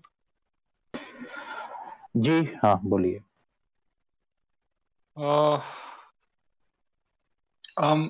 मैं मेरे पास कुछ खास बोलने को है नहीं मतलब इस एनालिसिस की तो ज़रूरत है ही लेकिन आ, मेरे ख्याल में आ, जो चीज़ें मुझे आ, साफ़ नज़र इस चीज़ मुझे आ, सिंपल बात ये कहनी है कि जो पार्टियाँ आज के इंडियन जो जो भी पार्टियाँ हमारी पूरे जो पावर स्ट्रक्चर में जो हिस्सेदार हैं, उनमें से कोई भी, मुझे नहीं लगता कि अभी की ग्रेविटी जो जो प्रॉब्लम है उसकी ग्रेविटी को समझ समझ रही है या उसको समझने की उसमें एनर्जी भी दिखा रही है, उसमें विल भी दिखा रही है कि हम इस प्रॉब्लम को किस तरीके से टैकल करें। वो अपने पुराने डायनामिक्स में हैं और वो मतलब सिंपल सेंस में कहूँ तो वो अभी कंफर्टेबल हैं। उसी तरीके की पॉलिटिक्स में जो पहले थे और जो जो भी उनका अपना अपना स्फीयर ऑफ़ इन्फ्लुएंस है और जो जो भी उनकी समृद्धि है, उनके लीडरों की। तो हो हो सकता है उनमें से कुछ लोग और कुछ पार्टियाँ बदलाव चाहती हैं। अच्छी दिशा में देश को लेना भी चाहती हैं, उसकी आइडिया भी सही है, लेकिन कुछ उस, उस तरफ़ कुछ अर्जेंसी नहीं दिखती है कहीं भी। इस सेंस में और ये बात कह साइमल्टेनियसली दूसरी बात जो मैं ये कह रहा था कि हमें ये देखना पड़ेगा कि आज हम किस स्थिति में हैं। जो पॉलिटिक्स की जो बात कर रहे हैं कि हम सोल्यूशन किस तरीके से निकालें और क्लास पॉलिटिक्स को केंद्रित करके अगर कि देश की राजनीति में एक सोल्यूशन निकाले, निकालें तो सीधे तौर पे मैं ये कह रहा हूँ कि जिस जिस तरीके ये ये एक लॉन्ग टर्म वो है सोल्यूशन है। ये एक long term long term direction की बात है कि पॉलिटिक्स किस डायरेक्शन में लेके जाने की चीज़ है। और इसमें बिल्कुल विचार हो, हो, होना चाहिए होगा ही अभी भी होगा। लेकिन साथ ही साथ एक एक्शन की तरफ़ केंद्रित एक डिस्कशन होना चाहिए कि अभी इस स्थिति में जो हम हैं ये जानते हुए कि जिस तरीके से बीजेपी का वोटर बेस अभी भी उनके पास है और उनका जो होल्ड है लोगों के ऊपर वो स्लिप नहीं हो रहा है। तमाम वो लोग जो इस बात पे कह रहे थे कि यूपी में जो जो जो सारी घटनाएँ हुई हैं पिछले कुछ टाइम में उसके बाद यूपी से उनका आ, मतलब यूपी तो एक केंद्र भी था ये फार्म प्रोटेस्ट का जैसे। लेकिन वहाँ से भी आ, बीजेपी अभी भी स्ट्रॉन्गेस्ट पार्टी उभर के आती है और मतलब जिसका एक बहुत स्ट्रांग होल्ड है लोगों के ऊपर यूपी में तो है ही। और बाकी देश में जो इनकी जो बहुत सारे राज्य हैं जहाँ पे लोग ये समझते हैं कि कांग्रेस पार्टी एक बहुत स्ट्रांग ऑपोजिशन वहाँ पे नहीं है, वो बहुत एक्सपेक्ट भी नहीं कर रहे। और मतलब मैं मैं नहीं जाना चाहता कि कांग्रेस कितना स्ट्रांग ऑपोजिशन नहीं है, लेकिन हमने ये देखा कि 2018 में कांग्रेस बावजूद इसके कि वो इतने सारे राज्य जीत गई। लेकिन नेशनल लेवल पे कांग्रेस का कितना लोगों के ऊपर मतलब वो लोगों को ये कन्विंस कर पा रहे हैं कि वो वो पार्टी है जो देश को आ, मतलब देश के लिए सही है। वो तो 2019 में बिल्कुल उसके उलट रिज़ल्ट आए जो 2018 में। जिन राज्यों में वो जीते भी वहाँ पे भी वो बिल्कुल स्वीप अवे हो गए। जहाँ पे वो बीजेपी के अगेंस्ट डायरेक्ट कॉन्फ्लिक्ट में थे। यानी जो लोग इस जो लोग कांग्रेस के लिए वोट भी कर रहे थे ये सोच के कि बीजेपी ने हमारे राज्य में नहीं किया। ठीक नहीं किया लेकिन वो इस विजन से सहमत रहे बीजेपी के कि नेशन को जो सही दिशा दे रहा है वो वो मोदी जी हैं या वो बीजेपी की विचारधारा है? मतलब नेशन को उसकी ज़रूरत है। तो इस बात से तो हम को हमें एक्नॉलेज कर इस इस बात को तो समझना ही चाहिए कि जब आ, 2024 में इलेक्शन होंगे तो रिज़ल्ट अगर ये जो ये राज्य की पॉलिटिक्स से बिल्कुल ही मतलब क्वालिटेटिवली डिफरेंट होंगे वहाँ पे वहाँ पे बीजेपी और बड़ी ताकत होगी। जो अभी जो लोग बैटल नहीं कर पा रहे तो जब नेशनल पॉलिटिक्स की बात आएगी जहाँ पे वो एक मतलब एक एक नेशनल पार्टी है जो जिसका पूरे देश में इम्प्रिंट है और और एक मतलब एक एक को, कोजेन जैसे एक नेशन का वो कि उनकी पूरी पॉलिटिक्स पूरी नेशन सेंटर्ड है और स्टेट सेंटर्ड या किसी रीजन सेंटर्ड नहीं है तो उस तो वो डायनामिक्स डिफरेंट होंगे। इस चैलेंज को समझते हुए जो पॉलिटिकल फोर्सेस हैं और जो ग्राउंड पे पॉलिटिकल फोर्सेस हैं, वो पॉलिटिकल फोर्सेस नहीं, जो जो इलेक्शन के समय पे निकलती है, अपनी सारी पॉलिटिक्स इलेक्शन केंद्रित रखती हैं। इलेक्शन से कुछ महीने पहले उनका उनका पॉलिटिकल पूरा मतलब एक्टिविटी शुरू होती है। जो ग्राउंड पे पॉलिटिकल फोर्सेस हैं उनको इस अर्जेंसी को समझना चाहिए कि दो साल में अगर कुछ सीरियसली चैलेंज करने की कोशिश नहीं की गई तो फिर तो आ, मतलब हम सोच ही सकते हैं कि भाजपा का फिर ताकत में आना और फिर क्या होगा। अपनी इंडिविजुअल पॉलिटिक्स ऑर्गेनाइजेशंस की और जो उनके उनके विजन है और जो आइडियोलॉजिकल मतलब अगर कोई एक आइडियोलॉजी में बिलीव रख में विश्वास रखता है और उस तरीके की पॉलिटिक्स को एडवांस करना चाहता है तो उसमें कोई शक नहीं उन्हें करना चाहिए। लेकिन इस चीज़ को केंद्र में रखना चाहिए कि इस समय जो है, मेरे ख्याल में एक ब्रॉड फ्रंट की ज़रूरत है और वो पॉलिटिकल फोर्सेस जो ग्राउंड पे पॉलिटिकल फोर्सेस है, उन, वो लीड करेंगी मेरे ख्याल में। जो इलेक्टोरल पार्टीज़ हैं, उनकी भी शायद ज़रूरत पड़ेगी। जो पार्टीज़ हैं, उनकी ज़रूरत पड़ेगी इलेक्टोरल जो करते हैं मतलब उनके बिना भी ये हो नहीं पाएगा, लेकिन उनसे, वो इनिशिएटिव लेंगे इस चीज़ का या वो इसको लीड करेंगे, उसका कुछ, मुझे तो कुछ उम्मीद दिखती नहीं है और हमने देख ही लिया कि अखिलेश यादव जो एक, दो दिन पहले मतलब इलेक्शन से एक दिन पहले रिज़ल्ट से एक दिन पहले क्रांति की बात करे तो उसके बाद वो खुश हो गए कि भाई हमने अपनी, अपना वोट शेयर बढ़ा लिया और सीट बढ़ा ली। तो अगर आप जो लोग इतने एंट्रेंस्ड हैं सिस्टम में, जिनके पास खुद सिस्टम में इतना कुछ खोने को है, जिनके पास एक समृद्ध लाइफस्टाइल है, जिनके पास अपना एक पॉलिटिकल स्फीयर ऑफ़ इन्फ्लुएंस भी है, जो भले ही खिसक रहा हो, लेकिन वो एक सिस्टम में उनकी उनकी बनी हुई है। वो लाचार नहीं है सिस्टम में। उनको सिस्टम उनको सिस्टम के डंडे नहीं खाने पड़ रहे। उनको मैक्सिमम उनका थोड़ा, जो पुरानी उनकी शक्ति थी, वो थोड़ी कम हो गई, वो कम हो गई है, लेकिन वो लाचार नहीं है। अभी भी उनको खोने को बहुत है सिस्टम में।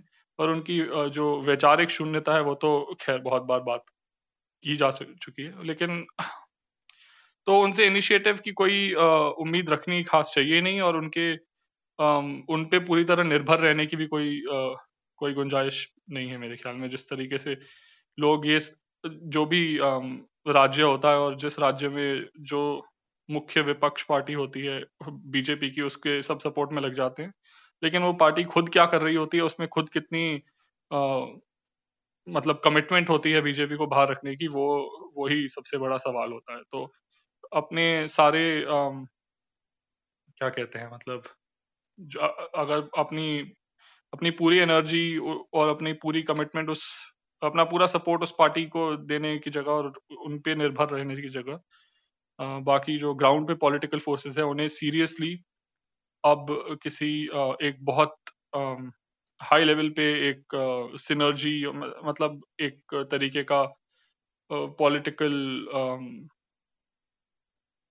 कोऑर्डिनेशन बनाने की ज़रूरत है अर्जेंट अर्जेंटली जो मेरे ख्याल में जब सी एनआरसी मूवमेंट हो रहा था तो उस समय काफ़ी काफ़ी ऑर्गेनाइजेशंस आपस में अपना संवाद बढ़ा रही थी कोऑर्डिनेशन बढ़ा रही थी, जो उनके इन फाइट्स थे वो तब भी रहे मुझे नहीं लगता कि तब भी इतनी अर्जेंसी थी। लेकिन तब ज़्यादा तब एक हाँ, एक मूवमेंट की एनर्जी थी जो पूरा हाँ, जो मतलब जो लोगों को पॉलिटिसाइज कर रही थी जो मूवमेंट वो एनर्जी थी उस समय। लेकिन फिर कोरोना के आने के बाद और जिस पॉलिटिक्स मुझे लगता है कि फिर लोग काफ़ी लोग इस रिलायंस में हो गए कि क्लास काफ़ी लोग इस रिलायंस में आ गए कि जो इकोनॉमिक मुद्दे हैं और जो जिस तरीके की इकोनॉमिक डेप्रिवेशन हुई है और जिस तरीके की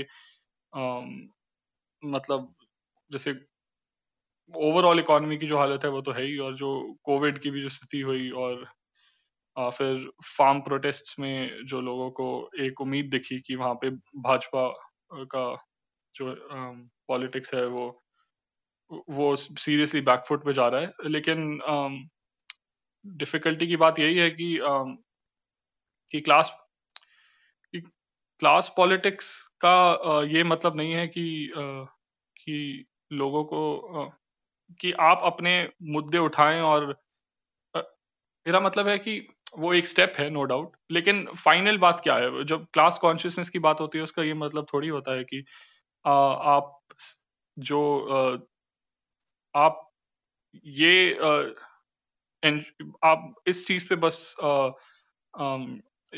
इस चीज़ के अगेंस्ट आपको दिक्कत हो कि आपकी पर्टिकुलर क्लास में जो है वो या आप में कि एक, कि इकोनॉमिक कंडीशन को जो है वो सरकार ठीक से देख नहीं रही वो समाज को, दुनिया को, इतिहास को क्लास के नज़रिए से देखने की बात है। और जो जो बाकी सामाजिक प्रॉब्लम्स हैं, उसको भी क्लास के नज़रिए से देखने की बात है। जो इंसान किसानों के फेवर में है और अभी भी हमने उत्तर प्रदेश में जो जो जाट थे, जो बहुत बड़े मात्रा में जो वेस्टर्न यूपी में खास तौर पर किसान प्रोटेस्ट के सपोर्टर थे अभी मेरे ख्याल में ये एक्सिस माई इंडिया का एग्जिट पोल है जो कहता है कि जाटों में forty seven percent vote BJP को गया और forty four percent S P R L D के कोलिशन को गया। मतलब जाटो में बीजेपी के वोट ज़रूर कम हुए हैं वेस्ट यूपी में लेकिन ये ये सोचना कि आप केवल इकोनॉमिक मुद्दों को उठा के आप उनकी सोच को काउंटर कर लेंगे और या और उस रिलायंस में रह लेंगे तो वो भी आ, वो कोई वो वो क्लास पॉलिटिक्स भी वो क्लास पॉलिटिक्स नहीं है वो क्लास कॉन्शियसनेस की पॉलिटिक्स नहीं है। उस उस चीज़ को पूरी जो जिस तरीके की पॉलिटिक्स रन हो रही है उससे लिंक करने की ज़रूरत है। और जो लोगों के माइंड में मेरे ख्याल में मतलब रिज़ल्ट तो मेरे ख्याल में यही दिखाते हैं कि वो नहीं हुआ है। भले ही वो ए, कुछ सेंस में कुछ चीज़ों में बीजेपी की पॉलिसी के अगेंस्ट हो पर ओवरऑल उनके विजन से डिसोसिएट नहीं कर तो इस उम्मीद में जो लोग थे कि ये चीज़ शायद बीजेपी को पीछे कर देगी या मतलब इकोनॉमिक मुद्दे वगैरह बीजेपी को हरा देगी लोग बहुत उनसे डिससेटिस्फाई हो जाएँगे। वो हुआ नहीं है और आ, आ, तो इस इस उम्मीद में आ, रहने की मुझे लगता है ज़रूरत नहीं है और जो energy C C N R C movement पे थी के टाइम पे थी वो वो रिवाइव तो करने की ज़रूरत ही है, उससे और अर्जेंसी के साथ अब देखने की ज़रूरत है इंक्रीज करने की ज़रूरत है, क्योंकि टाइम बहुत कम है, अब टाइम बहुत ज़्यादा है नहीं, जो चीज़ें अब हम सोच रहे हैं वो वो एक बहुत ही कोहेरेंट वे और बहुत ही कॉम्प्रिहेंसिव वे में सीए एनआरसी के टाइम पे तो शुरू जो हुई थी वो कंटिन्यू होनी चाहिए थी और अभी तक हमारे पास एक प्रॉपर ऑल्टरनेटिव प्रॉपर प्रोग्राम होना चाहिए था बीजेपी को कैसे लड़ना है उस उस उस, उस सब चीज़ से। और पॉलिट पॉलिटिक्स भी उस मतलब उसकी प्रैक्टिस भी शुरू हो जानी चाहिए थी। हमारे पास वो कुछ नहीं है अभी। और ये सारी डिस्कशंस और डिस्कश डिस्कशंस वो प्रोग्राम देखना कि कौन सी uh, कौन सी फोर्सेस हैं वो जो लड़ सकती हैं ये सारी चीज़ें हैं बहुत इंपॉर्टेंट हैं। तो हम लोग तरफ़ अगले उसमें डिस्कस करेंगे फासीवाद जी। अगला हाँ, हम लोग कर रहे हैं ना तो हाँ, उसमें इन बातों को जो आपकी बात डिटेल में उसमें हम लोग रखेंगे तो ज़्यादा बेहतर रहेगा। ठीक है अभी क्योंकि हम लोग ने रखा था कि हम लोग साढ़े सात से आठ के बीच में इसको खत्म करेंगे। मेन मेन जो भी जो आपको लगते हैं उस पॉइंट पे हमने बातें मुझे लगता है कि करीब करीब आपने रखी हैं और काफ़ी जो है नए जो है उसमें आइडियाज़ उसमें आए हैं। तो हम लोग इस बात को अभी जो है यहाँ पे जो अभी आप बात कर रहे हैं बेसिकली उसको विस्तार को इस पाल को लेकर हम आगे करेंगे। और अगर कर चुके हैं तो फिर हम लोग आगे बढ़ते हैं और बाकी बचे हुए जो हमारे पास पैनल में हैं इरफान जी, सुरेश जी और भारत जी हैं। तो हम लोग लेकिन चाहेंगे ये कि क्योंकि हम लोगों ने समय दिया हुआ था, छह से में आता है कि जो किन, क्या क्या वो सबक है जो हमें सीखने चाहिए। और उसके विकल्प क्या हो सकते हैं और किस तरीके से उसको किया जा सकता है उसकी निटिग्रिटी में हम लोग आगे अगले सप्ताह भी इसको रखने जा रहे हैं। तो इरफान जी से अनुरोध है। नहीं नहीं मैं सुन मैं सुन रहा हूँ आप लोग चर्चा जारी रखिए। अच्छा तो आ, क्रम में आगे बढ़ते हुए बनारस से सुरेश जी हैं। सुरेश जी? नमस्कार भाई बनारस से मैं सुरेश प्रताप। अभी जो उत्तर प्रदेश की राजनीति के बारे में चर्चा चल रही थी।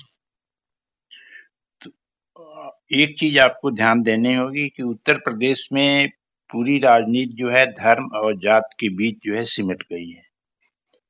कोई मुद्दा नहीं है। सिर्फ़ धर्म और जात के आधार पर जो है चुनावी समीकरण बनाने की कोशिश जो भारतीय जनता पार्टी भी करती रही है, यही उसकी राजनीति है। 2014 से उसने ये किया है और आज इस 2022 के चुनाव में भी उसने इस गणित को अपनाया। रही बात विपक्षी दलों की तो विपक्षी दलों का ज़मीन पर जो है कोई काम नहीं है, कोई आंदोलन नहीं, संगठन के स्तर पर कोई बैठकें नहीं उनकी होती हैं, जिसका परिणाम ये हुआ कि बीजेपी को अपना चुनावी रथ का घोड़ा दौड़ाने का जो है खुला मंच एक मैदान मिल गया और वो अपना घोड़ा दौड़ाती रहे। पिछले दो साल से कोरोना के कारण तो ऐसे ही राजनीतिक दलों की गतिविधियाँ बंद हो गई थी, लेकिन इसके पहले भी जो है ज़मीन पर कोई काम नहीं दिखाई दे रहा था। पूर्वांचल की जो राजनीति आप देखें तो पूर्वांचल में कभी आज़ादी के बाद जो है, वामपंथियों का ये गढ़ हुआ करता था, लेकिन वो भी उनके पुराने कार्यकर्ता जो थे, उसमें से अधिकांश सीटों तीन चार ऐसी सीटें हैं पूर्वांचल की, जहाँ पर वो उनके सांसद चुने जाते थे। विधानसभा में भी उनका अच्छा प्रतिनिधित्व होता था, लेकिन वो पुराने नेता और पुरानी पीढ़ी जो है, अब खत्म हो गई है, जो नई पीढ़ी आई है, वो ज़मीन पर काम नहीं कर रही है। एक और चीज़ जिसको समझने की कोशिश करनी चाहिए, वो ये है कि उत्तर प्रदेश, पूरे उत्तर प्रदेश की मैं बात कर रहा हूँ कि शिक्षा व्यवस्था एकदम चौपट हो चुकी है और नौजवानों की एक ऐसी पीढ़ी आ गई है, जो बीए और एमए तो पास कर ली है। लेकिन न कायदे से हिंदी लिख सकती है, न अंग्रेज़ी लिख सकती है। और वो जो है किसी काम लायक नहीं है। तो ये पीढ़ी जो है, उनको बीजेपी ने जो है ठेकेदारी में जोड़ दिया है। और छोटे छोटे ठीके, सड़क सड़क बनाने के, सड़क के लिए जो रॉ मेटेरियल्स की ज़रूरत है, वो सप्लाई देने के लिए या सड़क के किनारे फुटपाथ बनाने के लिए तो वो इसी में खुश है। उनको नौकरी नहीं चाहिए। वो छोटा मोटा ठीका लेकर के और उससे पैसे कमा रहे हैं। ये एक बड़ा तबका आया है। विशेषकर ब्राह्मण, राजपूत, भूमिहार और वैश्य समुदाय के बीच का ये नौजवान तबका है और अच्छी आमदनी भी कर रहा है। आप जानते ही होंगे ठेकेदारी में अगर जो पाँच करोड़ का ठीका मिल गया, मैं बनारस में जानता हूँ लोगों को। जो बाबतपुर हवाई अड्डे से बनारस के बीच में कुछ पौधे लगाए गए थे, उन पौधों को पानी देने के लिए जिसने ठीका लिया था, पौधों को पानी भी नहीं दिया, पूरा पैसा पेमेंट हो गया उसका। तो ये एक तबका जो है तैयार है और ये तबका बीजेपी के साथ जुड़ा है, जो आर्थिक तौर से संपन्न भी है। कोई नौकरी नहीं करता, कोई शिक्षा की व्यवस्था नहीं है, लेकिन आर्थिक तौर से वो संपन्न है। और उनके पन्ना प्रमुख और लठैत के रूप में जो है काम करते हैं। रही बात विपक्षी दलों की तो वो कोई नैरेटिव भी नहीं तैयार कर पाए। वो जातीय समीकरण को भी साधने की कोशिश समाजवादी पार्टी ने ज़रूर किया है, लेकिन उसमें वो बहुत देर कर दिए और इसका परिणाम नहीं तो ये पूर्वांचल में अच्छी टक्कर दे सकते थे।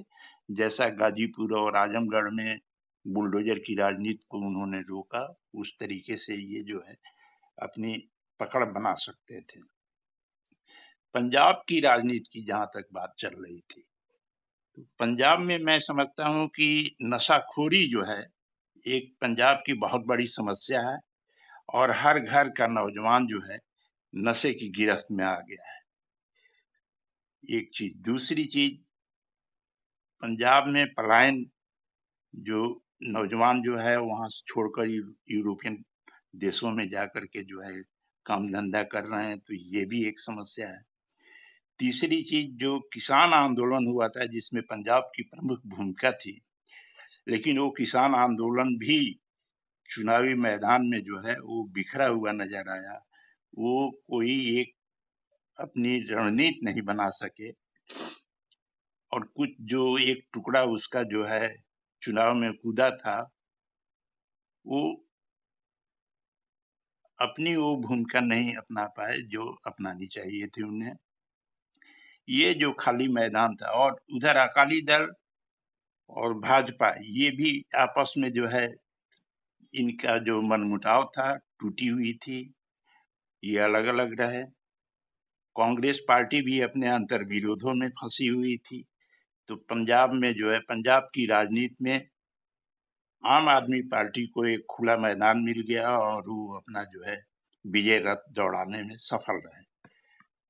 और रही बात नशाखोरी की तो यह आश्चर्य की बात है कि वहाँ के जो मुख्यमंत्री हैं, भगवंत मान, उनके बारे में सब लोग जानते हैं और सार्वजनिक मंचों पर भी उनको देखा गया है।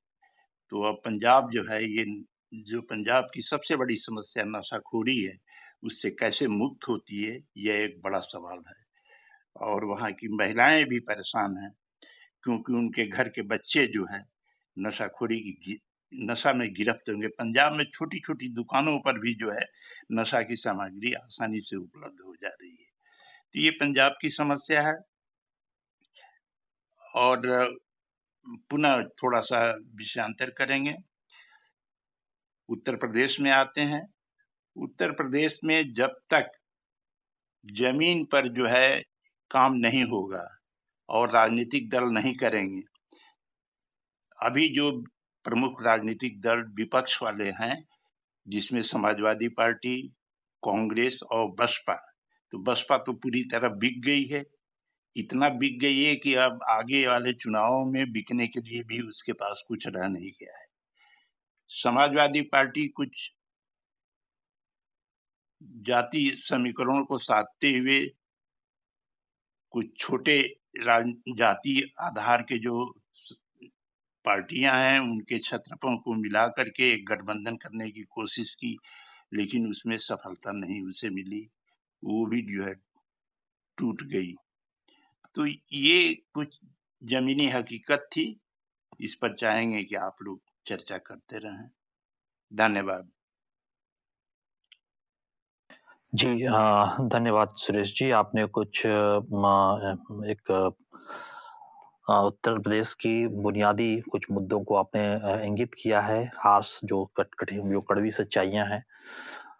और अभी देखने में मिला था कि मैंने करीब कल देख रहा था जो चंद्रशेखर आज़ाद की जो पार्टी है, अपना एक फेसबुक पे एक घंटे का उन्होंने अपनी बात रखी अपने कार्यकर्ताओं से, खुले उससे मंच के ज़रिए। और कहीं ना कहीं ये दलित आंदोलन जो पूरा खिसका है, टूटा है, वो और उसकी जो है एक लगातार एक मतलब कि कहा जाए उनके अंदर जद्दोजहद चल रही है। और क्योंकि बिखरा भी है और ये सवाल भी लगातार पूछा जा रहा है कुछ जो इवन की नेशनल दस्तक और एक और एक चैनल है दूसरा चैनल है, मैं जो कलकत्ता में बंगाल की रिपोर्टिंग कर रहे थे तो मैं देखा उन लोगों के भी जो सवाल थे, वो सीधे सीधे सवाल कर रहे हैं बसपा से, जिसका खामियाजा भी उनको भुगतना पड़ रहा है उनको आर्थिक रूप से भुगतना पड़ेगा नेशनल दस्तक को। क्योंकि जो बसपा का जो जो जो कोर जो जाटा वो है तो उसका जो फंडिंग है उस पर प्रभावित हो सकता है। लेकिन वो लोग इस सवाल को क्योंकि उनके लिए उस अपना सवाल बड़ा है तो वो इस सवाल को छोड़ नहीं रहे हैं कि ये क्यों ऐसा किया जा रहा है। कहने का मतलब ये है कि आ, आ, आज़ाद की पार्टी को भले ही बहुत कम वोट मिले हैं और लेकिन उन्होंने जो है एक अंतिम समय में उनको लड़ना पड़ा है। और गोरखपुर में जाके वहाँ लड़े हैं तो वहाँ पे इनको कुछ अच्छे वोट मिले हैं, शायद सात आठ हज़ार वोट मिले हैं।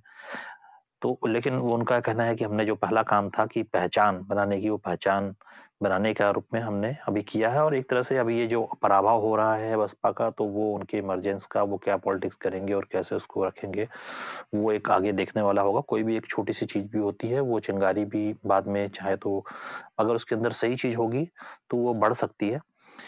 तो ये आगे देखना इंटरेस्टिंग है और दूसरा लेफ़्ट की बात जो आपने बताई वो अपनी जगह पे बिल्कुल दुरुस्त है। उनके पास तो ये चिंगारी भी जो है क्वेश्चन करने का इंट्रोस्पेक्शन करने का नहीं है। उसके बारे में हम लोग अगले हफ़्ते हम लोग बात करेंगे। तो आ, मुझे लगता है कि शायद अभी भारत जी आए थे वो अभी यहाँ नहीं है। तो हम लोग इस क्योंकि समय भी हमारे पास समाप्त हो रहा है और क्योंकि ये इन इन इन निष्कर्षों के साथ थोड़ा और गहरे इंट्रोस्पेक्शन में हमको भी जाने की ज़रूरत है।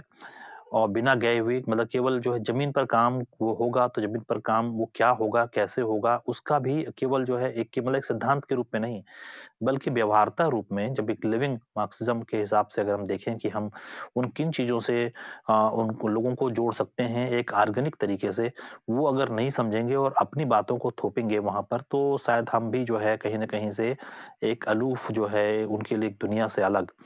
क्योंकि यहाँ पर उनके लिए सीधी सीधी बात थी कि बहुत सा एक बड़ा वर्ग ऐसा बना है जिसके लिए रोजी रोटी रोटी गई है रोजी तो मिल नहीं रही है रोटी एक प्रमुख जो है अस्तित्व के लिए। अब उस उस उस जगह पे ले आया गया है और इवन के गुजरात के मॉडल के बारे में भी एक किताब कोई पब्लिश हुई है उसका एक आ, पढ़ रहा था कि किस तरह से वहाँ पर एक जो सांप्रदायिक एजेंडे को या पूरे गुजरात को जो भी गुजरात अस्मिता की बात बता रहे सत्यन जी बता रहे थे उन्होंने दो काम किए। एक तो जो सरकारी नौकरियाँ थी और कहा जाए कि जो एक सरकारी नौकरी कहिए या प्राइवेट नौकरी में भी जो एक सुरक्षा थी, एक स्थायित्व था, उसके अंदर B P F S I से लेके दूसरी चीज़ें थी, उसको डिसमेंटल किया और साथ ही साथ हिंदुत्व की जो प्रोजेक्ट था उसको लाए और उसको वहाँ से उसको रिप्लेस किया और पिछड़ों को और दलितों के बीच के हिस्से में आ, उनको जो है एक तरह से हिंदुत्व के फोल्ड में लाने का काम ये दोनों प्रोजेक्ट साथ में किए हैं। तो एक तरफ़ ये जो है उनको जो है उनको जो है कहा जाए कि कमज़ोर करने का गरीब करने का उनको आ, उस डिप्रोवेशन में लाने का और दूसरे साथ साथ उनको उसको फिलअप करने के लिए ये प्रोजेक्ट पूरा किया गया। कहीं ना कहीं उस डिज़ाइन के रूप पे अगर कहें कि भारत के अंदर भी अगर कारपोरेट का, का, का जो जो स्वरूप हमको मिल रहा है तो वो उत्तर प्रदेश के अंदर भी जो एक तरह से जो है बेहतरी की स्थिति या सवर्णों के लिए कह लीजिए चाहे मैं और छोड़ दीजिए बाकी लोगों की तो उतना उतनी है ही नहीं उनके पास लेकिन उनके पास भी देने के लिए उनके पास नहीं है। तो उनको हम क्या दें? तो उनको हिंदुत्व का जो है, वो जो चटनी चटाई जानी है, वो नीचे के तबके करनी है या पॉलिटिकल को के रूप में देना है या जैसे आपने बताया कि छोटे छोटे ठेके हैं, उन ठेकों के ज़रिए या विगिलेंटे जो अपना काउ विगिलेंटे है, उसके ज़रिए उनको उनको तो वो तो कर रहे हैं, कहीं ना कहीं से उनको एक तरह से एम्पावर कर रहे हैं। हमारे पास एम्पावरमेंट अगर नहीं करेंगे बेसिकली एम्पावर एम्पावरमेंट के बिना जो है चीज़ें होंगी नहीं, और एम्पावरमेंट की बजाय आप जाके उन गरीबों मजदूरों के बीच में आप खुद ही एम्पावर हो जाएँ तो फिर उनका जो विकास नहीं होता, बल्कि वो भी आपसे उम्मीद कल करते हैं कि आर्थिक मुद्दों पर आप उनका साथ दें, उनके संघर्ष करें, लेकिन वोट वो फिर जहाँ पर वो स्पिरिचुअली जहाँ से कनेक्टेड हैं या जहाँ पे वो एम्पावर हो रहे हैं वो वहीं पर जाएगा। और आ, कहीं भी कभी भी एक पॉलिटिकल राजनीतिक ताकत नहीं बन सकता है। एक जिस्ट के रूप में मैं ये कह रहा था तो हम लोग चरेश्वर जी अगर आप कुछ कहना चाहें तो एक संक्षिप्त में टिप्पणी के साथ हम इसको कार्यक्रम को आज यहीं पे खत्म करते हैं और अगले हफ़्ते फिर उसको बात रखेंगे। जी चलो मेरे ख्याल से अब अगले किस्त के लिए रखना चाहिए। बात सवाल तो है ही सबके सामने।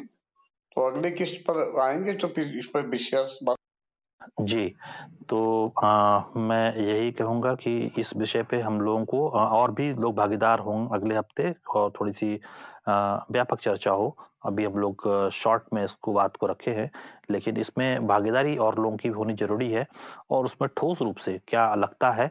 और ठोस रूप से मैं कहूँ कि लेफ़्ट जैसे कि अभी सुरेश जी ने बताया कि चार पाँच सीटें वहाँ मिलती थी, इधर बांदा और इस इलाके में मिलती थी, आपका जौनपुर और आजमगढ़ का अयोध्या, फैजाबाद में मिलती थी लगातार। तो ये जो इलाके थे, इसको लाल इलाका बोलते थे, पूर्वांचल के रेड तो वो जो स्थितियाँ कहाँ से कहाँ पहुँची, आज वो उस पर विचार करने के लिए भी मुझे लगता है कि वो लोग तैयार नहीं है। जबकि स्थितियाँ ऐसी हैं जिसमें, जिसको मैं, मेरा ये आकलन है कि मोदी ने वो टैप किया है। इसमें, इस बार जो है उन्होंने एक नई टेरिटरी को क्रिएट किया है, उसी उसी के बीच से इन सब के बीच में भी। ऐसा नहीं कि उन्होंने मेहनत नहीं करी है बहुत मेहनत करी है और उसको टेप किया है टैप किया है जो उनका छूट रहा था और उसमें उनको दो प्रतिशत का और इजाफा मिला है पिछली बार से। वो चीज़ एक बहुत बड़ा वो है जिसको कि अगर आप पास पॉलिटिकल विजन हो और आपके पास करने की इच्छा हो, या आप मतलब कि बेसिकली इस पॉलिटिकल सेटअप को चेंज करने का अगर आपके पास मादा हो, इच्छा हो तो वो उस विजन के साथ उनको आप उसको ला सकते हैं और एक बड़ा, बहुत बड़ा सेक्शन आपके साथ आ सकता है। इन इन सब के बावजूद भी कि वहाँ पे जातियों और धार्मिक स्तर पर गोलबंदियाँ हुई हैं, क्योंकि धार्मिक भी स्तर पर जो हुई है, उनकी टूटन हुई है और मैं कुछ मतलब चीजन हुई, पूरी टूटी नहीं है बिल्कुल। और जातियों के बीच में भी देखा हमने कि हमने उन बड़े बड़े महारथियों को जो सपा के साथ शामिल हुए थे, उनकी हार भी हुई है। तो कहीं ना कहीं से ये दोनों ही चीज़ें जो हैं उसमें जो है लोगों को लगा है कि कहीं ना कहीं हमारे साथ गड़बड़ी हो रही है बिट्रेल हो रहा है। और उन्होंने जहाँ जिस जगह जो विकल्प मिला उसमें वो चले गए इधर उधर हो गए। लेकिन उसका नतीजा जो है इलेक्टोरल विजय के रूप में कहें तो वो भाजपा के, उसके पास दिखा है। हालाँकि दस प्रतिशत के साथ जो है आ, सपा और जो है विपक्ष को जो है बढ़ोतरी मिली है उसको अब तक के ऐतिहासिक सबसे अधिक वोट मिले हैं।